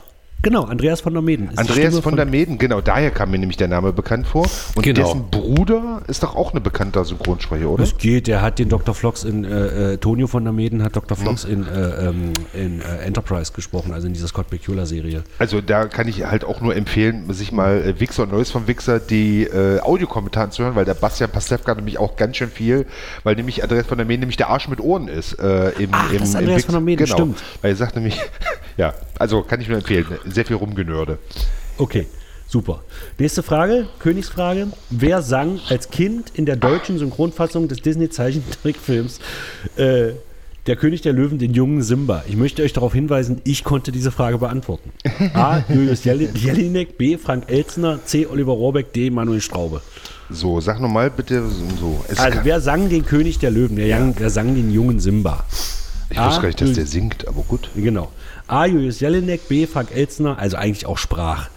B. Oliver, C. Oliver Rohrbeck oder D. Manuel Straube. Also Frank Elsner ist raus, weil er zu alt ist, würde ich mal Ja, sagen. der war es Ja. auch nicht. So, Rohrbeck, bah, weiß, ich habe ja, also König der Löwen habe ich, äh, also nee, glaube ich nicht. Da, wird- aber Thomas Fritsch, ganz toller ähm, Äh, Ska. Ska. Thomas Fritsch, auch ganz toller Synchronsprecher. Also würde ich die anderen Im beiden. Original aber- gesprochen von Jeremy Irons übrigens. Äh, Ja. genau. Und du siehst man es auch, auch. finde ich, weil- sieht man auch, genau, genau. Thomas Fritsch übrigens äh, äh, kennt man auch von der Leinwand. Erstmal Rivalen der Rennbahn, Serie aus den 80er Jahren. Der, Der Lockenkopf? Und natürlich, Der Wichser. darauf wollte ich hinaus. Der Earl of der Cockwood. Wichser. Der Earl, also Der eben nicht Earl der of- Wichser, sondern der Earl of Cockwood. So. Ohne zu spoilern. So genau. Und Thomas Fritsch nämlich der Sohn von äh, Willy Fritsch. Einem Genau. äh, 30er Jahre mit Lillian Harvey. Der lag sehr gut auf Lillian Harvey, glaube ich. So. Da Genau. hat meine Oma von geschwärmt. Von Willy Fritsch und Lillian Harvey. Das war das Traumpaar in den 30er Jahren. Fand Genau. meine Oma ganz toll. Ich möchte es kurz auflösen. Es ist Bitte. Manuel Straube. Den kennt auch kein Mensch. Manuel Straube ist ein Münchner Synchronsprecher. Disney Ja. wird ja sehr viel in München synchronisiert. Und Manuel Straube klingt aber wie Jan Odle, was die Stimme von Will. Smith ist. Na. Und in der Neuverfilmung von Aladdin, wo Will Smith ja den, den Genie spielt, also Ja. CGI-t, mehr oder weniger, Ja. der singt ja auch. Und Jan Odle kann nicht singen. Ach. Und die haben die ganze Zeit überlegt, wen besetzen wir und haben die Manuel Straube besetzt. Und Manuel Straube kann sprechen wie Jan Odle. Und hat dann wie Jan Odle sozusagen gesungen. Das ist wirklich irre, wenn du das hörst. Das Also- ist so richtig Gänsehaut. Das ist irre. Hat gesungen wie Jan Odle, wenn Jan Odle singen könnte. ja. genau. Und es So. klingt aber so, als ob es Jan Odle ist. Also es ist schon krass. Und da möchte ich mal sagen, was, was mir Disney, es gibt zwei Sachen, die mir Disney verleitet haben. Das war einmal Pocahontas, weil äh, wenn man sich die, äh, Pocahontas gab es ja wirklich, ähm, ähm, und wenn man sich die Originalgeschichte anguckt, ähm, ist halt, das ist für mich Disney, was Disney aus wirklicher Geschichte macht, aber egal. ja, genau. Und ähm, König der Löwen, ähm, ähm, äh, der Glöckner von Notre Dame, da von, von dem, wie heißt denn der, äh, der auch Kaspar Hauser gesprochen hat, egal. Wenn halt wir, wir kennen ja äh, Charles Lawton als, als äh, Quasimodo und wenn der halt äh, anfängt glockenklar zu singen, ne, das ist für mich ähm, so, das Disney. sind zwei Sachen, die für mich Disney quasi bis heute verleitet haben. Ja, gut, das nur Aber dazu. auch gespielt von Anthony Perkins und von Anthony Quinn. Natürlich. Leider nicht Okay. Anthony Hopkins. nee, ich, wusste, dass die Frage kommt. Anthony Perkins? Ja. Nein, die nächste Frage. Wer ist die deutsche Feststimme von Johnny Depp? Markus Off, Joachim Kerzel, David Nathan oder Andreas Fröhlich? David Nathan. Genau. Nee, genau. Und der hatte Flucht der Karibik, hatte der schon einmal komplett aufgenommen. Den ersten Film hatte David Nathan schon einmal komplett aufgenommen. Und dann hat aber der amerikanische Supervisor äh, hat gesagt, nee, das muss noch irgendwie crazy-mäßiger gemacht werden. Und hat David Nathan gesagt, ja wie denn? Naja, anders. Ja, aber wie? Naja, anders halt. Ja, Leute, wenn er mir das nicht sagt, äh, der hat ja auch, wenn der, wenn der Privatsprecher hat, so einen ganz harten Berliner Dialekt, Leute, wenn er mir das nicht sagt, den, äh, ihr müsstet mir das schon sagen, nee, der mag das nicht. So, dann haben die Markus Off geholt. Und Markus Off hat dann aber lustigerweise, ist Münchner Synchronsprecher, er hat dann aber lustigerweise, als, als Flucht der Karibik so durch die Decke ging, hat Anja- hat der Disney verklagt. Weil der einfach mehr Kohle, also könnt, nur mal zum Vergleich, ein Synchronsprecher, ein Top-Synchronsprecher geht aus einem Film raus mit irgendwas zwischen 3.000 und 10.000 Euro Gage pro Film, den er einspricht. Wenn man das jetzt zum Beispiel mal mit Johnny Depp vergleicht, der er zwischen 3 und 10 Millionen oder glaube ich noch mehr aus so einem Film, sagen wir mal, sind die Verhältnisse schwierig. Und als der Film dann so durch die Decke ging, äh, weil die ja dann auch alle immer eine Umsatzbeteiligung kriegen, und zwar alle Gewerke, die an dem Film mitgewirkt haben, nur die Synchronsprecher nicht, hat der Disney verklagt. Er sagt, ich will jetzt auch ein bisschen mehr Kohle haben. Das zog sich irgendwie über zehn Jahre, war innerhalb der Branche auch ein Riesending. Äh, Markus Off äh, äh, und so, weil es ist ja beispielgebend. Wenn der sozusagen gewinnt, gilt das ja dann auch für alle anderen Produktionen. Und das zog sich über zehn Jahre hin und Markus Off hat recht gekriegt. Und wurde dann auch in Flucht der Karibik 2 und Flucht der Karibik 3 hat dann Johnny Depp noch gesprochen und in Flucht der Karibik 4 war es dann auf einmal wieder David Nathan. Weil da dann Disney den Prozess verloren hatte. Und da hatten Genau. sie dann auch endgültig äh, ausformuliert, was er jetzt anders machen sollte. Genau. Was weiß ich. Ich habe keine Ahnung. es Weiß ist mir auch egal. ich? Ja. Ja, hast du Habt noch ihr eine einen. Hm? Ja, genau, und das war's jetzt. Ah, Oh, die, die, okay. die letzte Frage ist noch: Wer sprach Johnny Depp bei Pirates of the Caribbean Teil 1 bis 3? Der Ja, okay. steht Markus Off, Kim Hasper oder Manuel Straube. Ja, ja, ja, Markus ja, Off hatten wir schon gesagt. Habt ihr einen Lieblingssynchronsprecher oder eine Lieblingssynchronsprecherin, die ihr am liebsten hört? Naja, Liebling ist da ein bisschen. Ich habe das ja alles aufgegeben, was für mich so prägend Genau. ähm, ähm, so sind halt, ne? Oder Stimmen meiner Kindheit, möchte ich es mal sagen. Ich möchte aber ich, ich möchte noch eine kleine Anekdote erzählen, wenn solange Tobi noch nachdenkt. und Nee, ich weiß schon, ich ja- habe ich hab die Achso, Antwort dann, dann parat. sag, dann sag das doch, dann ist sag äh, doch. Thomas Dannenberg. Allein, weil ich halt als Kind auch riesen Stallone-Fan war, der uns geliebt habe. Äh, Pulp Fiction und diesen ganzen Quatsch. Das ist schon Thomas Dannenberg, muss ich sagen. Okay, und Achso, wir haben Anekdote? einen ganz großen vergessen übrigens, weil du gerade Pulp Fiction sagst. Ist das ein guter Burger? Ja, das Engelbert von Nordhausen. Nein, das ist Helmut Kraus. Helmut da Kraus. eben, Herr Paschulke. Herr Paschulke. Herr Paschulke. War aber als Synchronsprecher jetzt nie die Nein, Riesennummer. aber es ist, äh, also gerade, also weil das ja das Zitat ist, es hat jetzt nicht nur was mit Helmut Kraus zu tun, sicher auch was mit dem, aber es gibt doch diese, diese wunderschöne ähm, Pastewka-Folge, Genau. wo, äh, wo er die Gurke, was für das Radieschen synchronisieren soll und er dann immer sagt, sag doch nochmal, ist das ein guter Burger? Ja, das ist halt, ja. Das ist ein ja. ziemlich leckerer Burger, ist doch der Satz, oder nicht? Ich weiß es jetzt gerade nicht, aber es ist halt ein ziemlich Burger.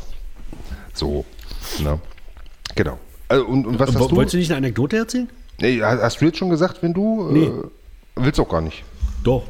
Aber Ich dachte, so- die Anekdote wäre naja, eine spannender. Anekdote zum Thema Synchro halt. Ähm, das hat äh, äh, auf der Timelash der Doctor Who Convention war Nicholas Briggs. Nicholas Briggs in New Who quasi die Stimme der Daleks. Jeder Dalek wird von Nicholas Briggs gesprochen. Mhm. Und ähm, äh, der hat dann im, im, äh, in, in einem Panel hat er halt mal erzählt, äh, wie denn ein Regisseur ihm Erklärungen gab, äh, wie er was zu sprechen hätte. Oder, oder er sagte, mach das mal, mach das so. Und er hat ziemlich, ich würde sagen, arrogant reagiert, sagt, hey, ich, ich weiß, wie man Dalek spricht, weißt du, da, dabei hat der Regisseur das ja gar nicht, gar nicht so. Es ist halt, wenn jemand eine Feststimme ist, ist es halt auch schwierig, weil ein Synchronregisseur ist nun auch ein Synchronregisseur, da muss man sich wahrscheinlich auch einig werden.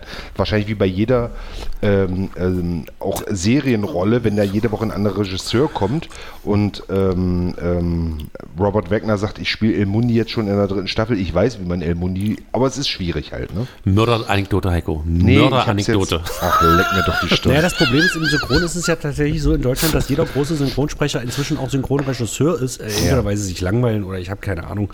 Weil es wird schlecht, tatsächlich schlechter bezahlt, als wenn man. Naja, es wird aber schlechter bezahlt, als wenn man Stimme ist. Und noch beschissener wird halt Synchronbuch bezahlt. Aber egal. So, das heißt, jeder Synchronsprecher begegnet dem Regi- Synchronregisseur, die Wahrscheinlichkeit, dass es mal in umgekehrter Sache passiert, ist auch da. Also gerade was die großen Stimmen, also die Feststimmen betrifft. Also es kann sein, dass ein Michael Pan mal unter einem äh, Joachim Tenstedt äh, äh, spricht und dann kann Dann liegt auch der umge- auf dem Tench da drauf. Ah, nee, andersrum. Ja. äh, und da kann es aber auch mal umgekehrt passieren. Und ich glaube, da, äh, heute sind die Verhältnisse in, in den Synchronstudios ja auch wesentlich lockerer. Oder was wolltest du sagen? Ich möchte noch was grundsätzlich zum Synchron sagen. Was Ich. Darf ich dann noch kurz vorher meine Lieblings... Ach so, Entschuldige, natürlich, natürlich. Ja, Also ich habe merkst wie uns ausspielt? Ich will ihn zwingen, der sagt doch, nee, mach doch nicht, du willst was anderes, sagt, dann zwängt er sich dazwischen. Nee, aber wenn er jetzt schon zum Fazit kommt, möchte ich das vorher quasi Nee, noch. nicht wirklich, ja doch, ja. Gut. Also ich habe halt äh, äh, natürlich ganz viele und ich finde ganz- ganz viele ganz toll, aber am liebsten höre ich tatsächlich, am liebsten höre ich, ich freue ich mich richtig, wenn ich den höre, ist halt Michael Pan. Das ist halt Bob Odenkirk oder halt Data aus Star Trek und dann interessanterweise auch Detlef Bierstedt, was Jonathan Frakes, also oder halt George Clooney, die sind so meine von den Männern und von den Frauen ja, ist es schon, glaube ich, Ulrike Sturzbecher. Also zumindest freue ich mich, wenn ich die höre, weil die so, so was ganz Fieses hat. So, das ist geil. Egal. Ja, Bruder. Ich habe, ähm, ja, bin ja großer Game of Thrones-Fan, habe auch Homeland geguckt. Und diese beiden äh, Serien haben eins gemeinsam, es spielen deutsche Schauspieler mit in amerikanischen Produktionen. Genau. Und äh, die deutschen Schauspieler synchronisieren sich selbst. Genau. Also Sebastian Koch bei Homeland. Und, Oder äh, Tom Bleichischer bei äh, äh, Game of Thrones. Genau. Und äh, da merkst du einfach, was Synchronschauspieler, was die leisten. Wie wichtig es ist, dass du wirklich äh, immer eine Schippe drauflegst, damit du sozusagen sprachlich ähm, da drauf kommst, also dass du gut drauf liegst. Die äh, Schauspieler, die sonst kein Synchron machen, äh, finde ich, es ist jetzt nicht, nicht, nicht despektierlich gemeint, aber die spielen weniger, sondern äh, die, die spielen viel zu sehr. Die nehmen sich zurück, versuchen so ein bisschen Tiefe reinzubringen. Und das klingt einfach alles mega genuschelt, ist mein Eindruck. Also wenn deutsche Schauspieler sich selbst synchronisieren, ist es ein Festival der Abnuschelung. So. Es sei denn, sie sind Synchronsprecher. Also gutes Beispiel, Jürgen Prochnow. Ja. Ja. Der, äh, äh, bevor er nach Hollywood ging, war er unter anderem der Synchronschauspieler von äh, Stallone. Stallone. in den ersten beiden Rocky-Filmen. Ist es jetzt wieder, weil Ja. ja Thomas Danneberg nicht mehr spricht. Und Prochnow hat aber auch ganz viel und, und Prochnow hat sich immer selber synchronisiert und Prochnow hast du immer hervorragend verstanden im Genau. Deutschen. Engelbert von Nordhausen, wie gesagt, die eigentliche Stimme von Samuel L. Jackson und auch von Bill Cosby interessanterweise. Ich glaube, das habe ich auch im Podcast schon mal erzählt. Der hat halt erzählt, der hatte mal genauso einen Schauspieler, er hat keinen Namen genannt, aber es wird so in die Richtung Sebastian Koch, Daniel Brühl, irgendwas, Ja, ja, ja. was halt in Hollywood dreht und auch sich dann selbst synchronisiert. Und der Schauspieler hat gesagt, oh, jetzt hört doch mal auf, ihr immer mit eurem Synchronscheiß, so überdeutlich spricht doch kein Mensch. Dann sagt äh, Engelbert von Nordhausen, ja, aber dann versteht man es nicht. Ach, hör doch auf mit dem Scheiß, komm mal rum, hörst dir an. Ist der rumgekommen, hat sich das angehört, er sagt, siehst du, ja, hast recht, man versteht es wirklich nicht. Es gibt ja auch eine unterschiedliche Art, Deutsch zu schauspielen und amerikanisch zu schauspielen. Aber dadurch, dass wir im Deutschen da so dran gewöhnt sind, äh, ist halt diese überdeutliche Aussprache. Also die Synchronschauspieler können das natürlich besser, aber die sprechen sehr deutlich und sehr präzise und normalerweise, das hat auch Engelbert von Nordhausen erzählt, früher sind die Ts durch die Synchronateliers geflogen. Das hat Arne Elsholz abgeschafft. Arne Elsholz hat irgendeinen Trick gefunden, dass man die Ts am Ende nicht mehr so überdeutlich betonen muss und es trotzdem noch deutlich klingt. Ein Trick hat er gefunden. Ich weiß es nicht, also es wird immer gesagt, das war Arne Elsholz, der der Erste war sozusagen, der diese überdeutliche, äh, äh, dieses Überdeutliche abgeschafft hat. Ähm, was Synchron tatsächlich angerichtet hat, ist ein bisschen die Verhunzung der deutschen Sprache. Da würde ich gerne nochmal drauf kommen, ganz kurz. Ich wollte ganz kurz, aber zum Thema überdeutlich, das ist wirklich ähm, der, der von uns sehr verehrte Münchner Helmut Dietl, Regisseur, der hat ja auch zum Beispiel gesagt, es geht ihm auf den Sack, dieses, dieses äh, Theaterdeutsch. Deswegen hat er ja auch zum Beispiel Bulli besetzt, aber es wurde ja sehr viel auch, ähm, gut, jetzt Münchner, es, es wurde halt sehr viel äh, mit Dialekt gesprochen bei ihm, weil er auch sagte, er, kann das nicht äh, abhaben, dieses, dieses Synchrondeutsch, sagen wir, Theaterdeutsch. Genau. Was ja viel vom, weil sie alle vom Theater und die haben auch, wenn du die frühen Synchros aus den 15er, 16er Jahren dir anhörst, haben die auch noch ganz anders gesprochen, als die heute sprechen. Ich finde mal, ein absolut ist immer, wenn, wenn in alten 40er Jahre Filmen und so, wenn äh, amerikanischen, wenn die immer mit Herr und Frau und so, weißt du? Ja, natürlich. Weil wir es heute so natürlich Mister, was weiß ich, gewohnt sind, immer, hm, ähm, äh, ganz schlimm, also es war ein deutscher Film, aber äh, der Mann, der Sherlock Holmes war, mit Hans Salvers und ähm, äh, Heinz Rühmann. Herr Holmes, Herr Holmes. Das finde ich spannend, aber Echt? ja, Herr ja. Holmes? Aber ich, aber ich glaube, das ist halt so ein Berliner Kind. Ich glaube, das war auch Absicht. Aber er Ah, sagt, okay. Herr Holmes, Herr Herr Holmes. Bitte, du wolltest gerade was sagen. Ja, es geht mir um die, um die Einflussnahmen des Synchron, also das, es gibt so Synchronfehler in der deutschen Sprache, die sich, ein, die sich eingebrannt haben. Ja. Also die man aus dem Synchron übernommen hat und die die deutsche, was eigentlich im Deutschen falsch ist, was sich aber durch Synchron quasi eingebürgert hat. Was denn? Nimm mal ein Beispiel. Ich kann es gerade nicht greifen, was du Ich meinst. auch nicht. Also es wird, äh, es wurde früher im Synchron was falsch im Deutschen Ja, wiedergegeben. ich und hab das, das, hat, aber ich weiß jetzt nicht, was du. Äh, äh, gib mal das ein macht Beispiel. Sinn. Gut, ja, da gebe ich dir sogar recht und das hasse ich bis heute. Bis heute, Genau. Leute, äh, Friends ist das, ne? Genau, also Friends hat es etabliert, genau. Also ich gehe Making- davon aus, also ich war wahrscheinlich vorher schon, aber dieses, das macht Sinn. Das heißt im Deutschen, sense. es ergibt Sinn oder Genau, es ist sinnvoll. Es macht Sinn, ist kein richtiges Deutsch. Genau. Genau. Oder auch ähm, so, so bestimmte äh, äh, äh, Floskeln oder äh, so. Äh, mir fällt jetzt auch nichts. Äh, also das, das macht Sinn, ist halt das bekannteste Beispiel, dass sich das aus dem Synchron in die deutsche Alltagssprache übernommen hat, weil irgendein Idiot äh, von Synchronregisseur dieses It makes sense quasi wortwörtlich übersetzt hat. Genau. Ja. Aber Oder- äh, könnte ich ad hoc jetzt kein weiteres Beispiel nennen? Aber es gibt noch ein paar andere. Wa- Schade, wa- ich, ich dachte. wahrscheinlich. Ja. Nee, hättest du uns vorbereitet, hätte ich mich da einlesen können. in das große Syn Synchronfehler-Ding. Ich möchte aber gerne noch eine Stimme sagen, die mir noch einfiel. Ja, äh, eine, eine Frau, weil wir viel zu wenig Frauen haben. Genau. Regina Lemnitz. Genau. Whoopi Goldberg, äh, Ja. Katie Bates, Ja, äh, ja, ja, Roseanne halt. Roseanne, genau. Auch eine sehr markante. Großartig. äh. Großartig. Weißt du übrigens, was diese Frau äh, mal ursprünglich studiert hat? Psychologie? Die ist Also Sopran. So was, so, Sopran? Die ist Sängerin. Die ist klassisch Ja, ja. ausgebildete Aber Sopranistin. jetzt, ja, jetzt bin ich da nicht ganz so firm. Äh, Was wäre das in männlich? Doch jetzt bestimmt eher Tenor, nicht. also die höchste Genau. Frauenstimme, die es gibt. Und sie ist ja eigentlich ja Ja, genau. Also das fand ich so krass im Interview. Sie ist, äh, äh, ich, ich glaube sogar Koloratursopranistin, äh, also wirklich die ganz Also, hohe. äh, Also Countertenor. Ganz, ja, genau. ähm, ist, die, ist, die, ähm, ist die erst im Alter, also ist sie nachgealtert oder? Nö, die ist halt, äh, hat dann aber Schauspiel, also ihre Gesangslehrerin hat dann irgendwann gesagt, pass mal auf Mädchen, als Schauspielerin kannst du, glaube ich, besser. Mädchen, wa? Ja, ja, alles Berliner. Alles Berliner. Ich sag, wenn du da diese ganzen Synchroninterviews, bei den ganzen jüngeren Sprechern, da geht's einigermaßen, aber so die altgedienten Friedrich G. Beckhaus oder, äh, wie gesagt, auch David Nata, Michael Pan, die Dialogs wegen, Alter, du hörst ja ganz genau, wo die herkommen, Faschiste. Richtig, richtig. So. Ja, Wie gesagt, David Nathan auch relativ cool. Das ist auch die Stimme von Christian Bale zum Beispiel. Ähm, oder halt äh, äh, Johnny Depp. Ja, also ich finde Ah, einfach, dass das hm, Synchron, ja, okay. das nennt sich auch Schattengewerbe, weil das wirklich immer hinter den, also die, viele wissen es gar nicht. Und können- die meisten ja, Hollywood-Schauspieler haben auch überhaupt kein Interesse an ihren deutschen Synchronstimmen. Ähm, was mir jetzt eher noch einfällt, sind so Sachen, die falsch übersetzt wurden, aber wo wir, also Zitate, was jetzt nicht, nicht sich aber, ähm, ich schaue dir in die Augen, Kleines, ist zum Beispiel auch falsch übersetzt einfach. Ne? Here's looking at you, äh, heißt es ja im, im, im Original. Ne? Einfach Fahr schon mal den Wagen vor, Harry. Auch völlig falsch übersetzt. auch gar nicht synchronisiert, zumindest nicht Genau. in Deutschland. So. Äh, naja, zum Beispiel äh, diese, diese 1.21 Gigawatt Äh, ja, aus Zurück in die Zukunft. Ja. ja. Das sind 1,21 Gigawatt, nicht 1.21. Ja, aber one- ja. 1.21 wurde wird es halt im Englischen gesagt. Das ist jetzt nur eine Kleinigkeit, aber äh, der härteste Synchronfehler ist tatsächlich in Zurück in die Zukunft, ist auf der Bühne, als Marty sich umdreht, bevor Johnny B. Good spielt. Was sagt er da? Ähm, Achtet auf die Tempiwechsel. Genau. Nein, er sagt vorher, das ist ein Blues, Rhythmus B, achtet auf die Tempiwechsel, der Rest kommt von alleine. Rhythmus So. B. Das ist ein Blues, Rhythmus B. Das ist totaler Quatsch. Was sagt der Rhythm and Blues? oder Nein, was? es ist ein Blues-Rhythmus. Es ist a Blues Rhythm In B. In B. Also in H. Also es ist ein Blues-Rhythmus in H-Dur oder Ja. wahrscheinlich B-Dur oder keine Ahnung. Ja, aber es ist ein Blues-Rhythmus B. Also da hat auch der Synchron äh, Autor. Ich weiß gar nicht, wer es gemacht hat, hat da nicht genau hingehört. Mhm. Oh Gott, jetzt, bin ich- jetzt, jetzt gucke ich, wer das gemacht hat und bin gleich bestimmt total enttäuscht. Äh, ganz großer Synchronfehler, der sich bis heute durchzieht, ist, ähm, mein Name ist Bond James Bond. Er sagt eigentlich, mein Name ist Peter Schlupitzky im Original.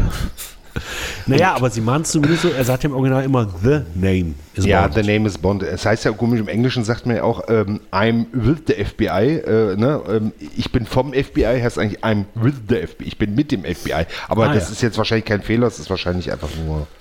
Ja, aber mir das, immer- haben sie dann zumindest. Ist mir bei äh, Actix mal aufgefallen, weil sie immer sagen, I'm with the FBI.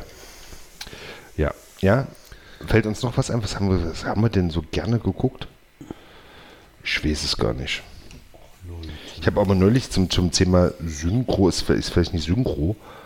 Na, also, also äh, ich muss Andreas ja. Pollack, der Name sagt mir gar nichts. Gut, Jason. Pollock? Nein, Andreas Pollack war der Synchronregisseur und auch der Dialogbuchautor von Zurück in die Zukunft. Gott sei Dank, da muss ich von niemandem enttäuscht sein. Naja, gut. Nee, ich wollte sagen, ich habe den Tag, den Tag noch, also um jetzt vielleicht, äh, achso, nee, wir wollten ja ein Fazit, ne? Sind wir schon beim Fazit? Würde ich jetzt sagen. Es sei denn, es fällt noch irgendjemand was zum Thema Synchron speziell genau ein. Nee, nee, nee. Ähm, ich finde halt, äh, äh, dass das deutsche Synchron ganz viele amerikanische Filme, also jetzt nicht von den ganz großen, aber auch Serien, wo meistens sehr schlechte Schauspieler teilweise mitspielen, zum Beispiel Jonathan Frakes, der jetzt wirklich als Schauspieler jetzt nicht Welt ist. Sylvester Stallone?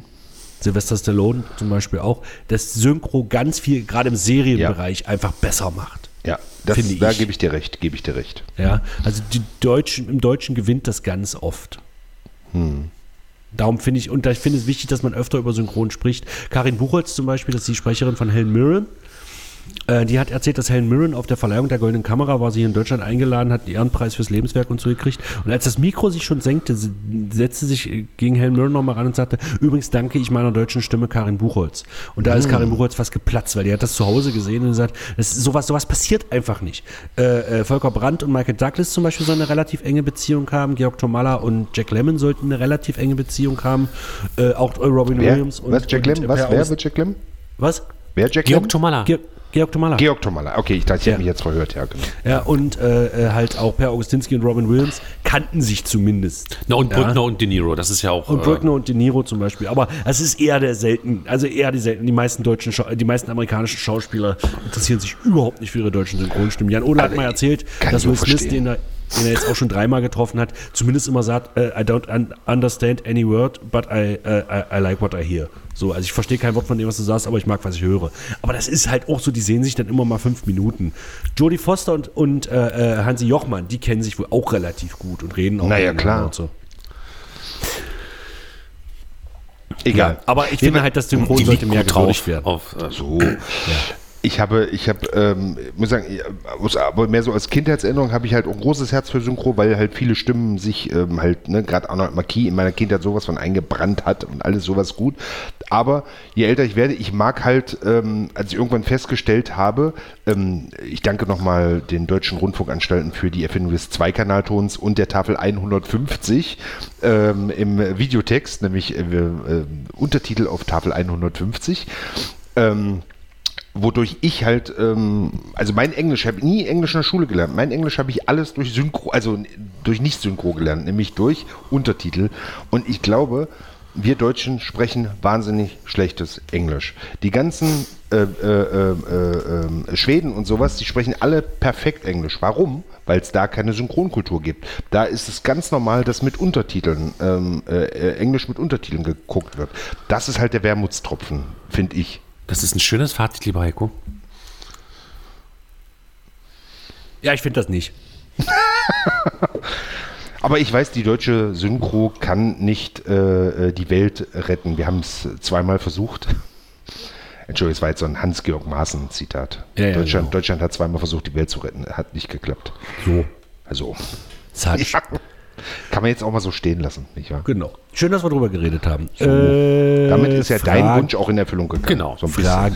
Bist du zufrieden, wie wir das Thema Synchro äh, bearbeitet Ja, haben? also nun ist es ja bei mir so, ich hätte gerne noch viel, wäre gerne noch viel, viel tiefer reingegangen, aber Naja, man noch darf ja die Zuhörer auch nicht langweilen. Man darf ja die Ja, ja, Zuhörer genau. auch nicht langweilen. So, jetzt haben wir das Thema Harpe Kerkeling noch, aber guck mal auf die Uhr. Leute, es ist zwei Stunden. Das nehmen wir uns fürs nächste Mal auf.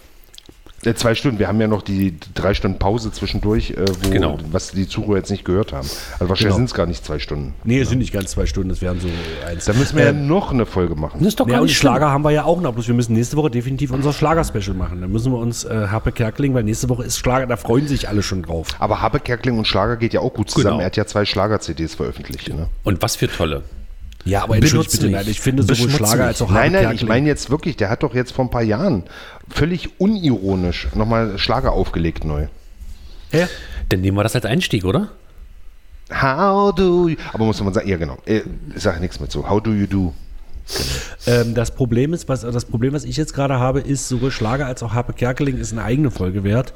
Meine Meinung. Ja. Und B, wir hängen Star Trek auch noch ein bisschen vom von der letzten Woche, hängen wir Star Trek auch noch ein bisschen hinterher. Wir haben Star Trek nicht beendet.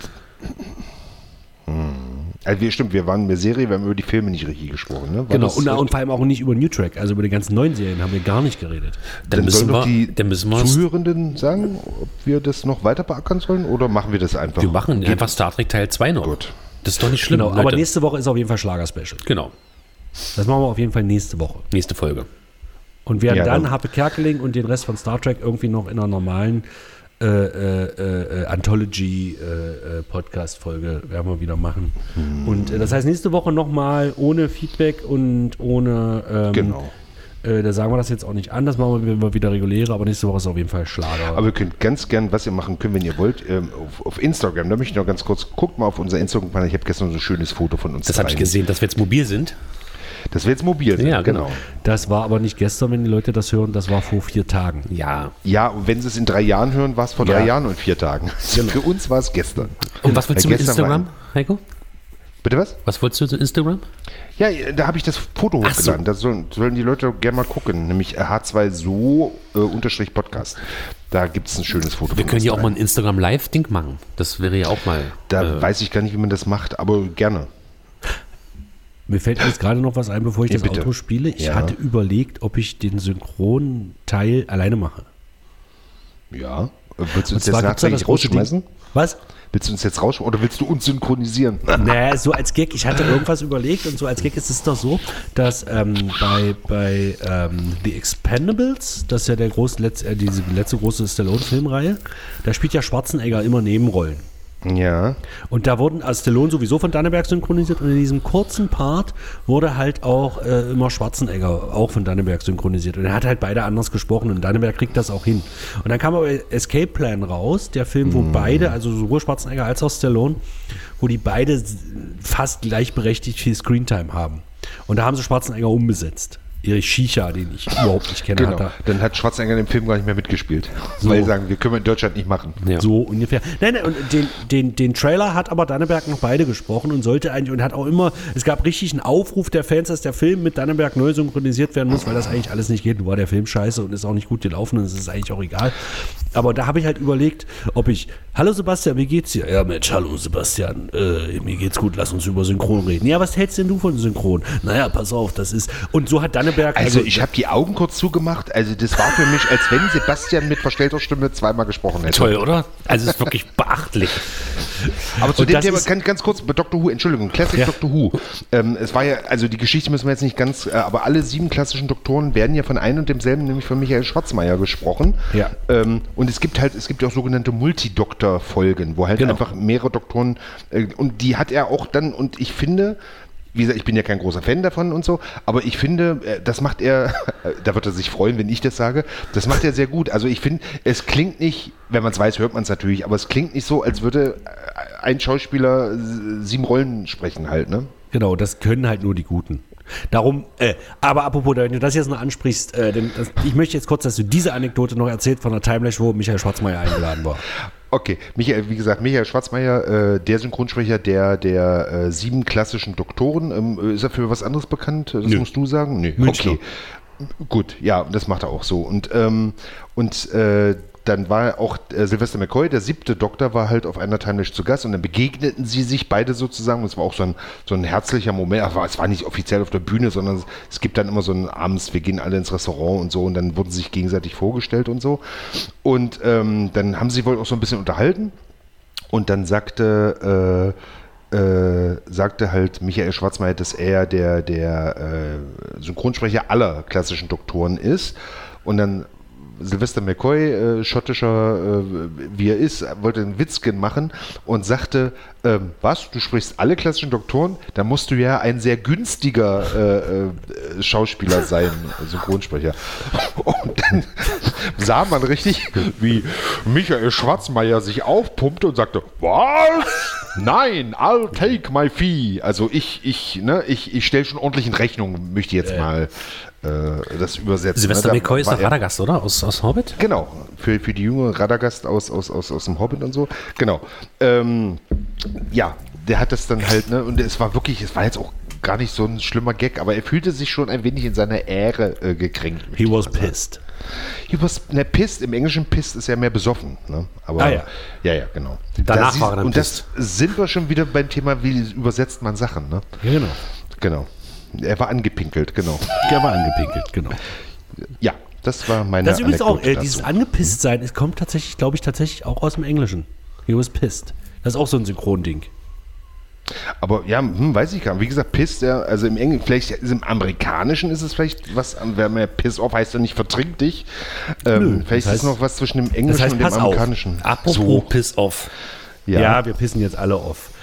Ja, bis denn Okay, die Kinder, dann, Nächste also Woche wir gibt's sind immer noch Schlager. im Urlaub, genau, wir sind immer noch im Genau. Urlaub, mal schön. gucken. ich will zurück ähm, ins Wasser jetzt, an den, vom ja. Strand aus. Ja? Tschüss, tschüss, tschüss, ciao, ciao, ciao, tschüss, tschüss, ciao, ciao, ciao, tschüss, tschüss, tschüss.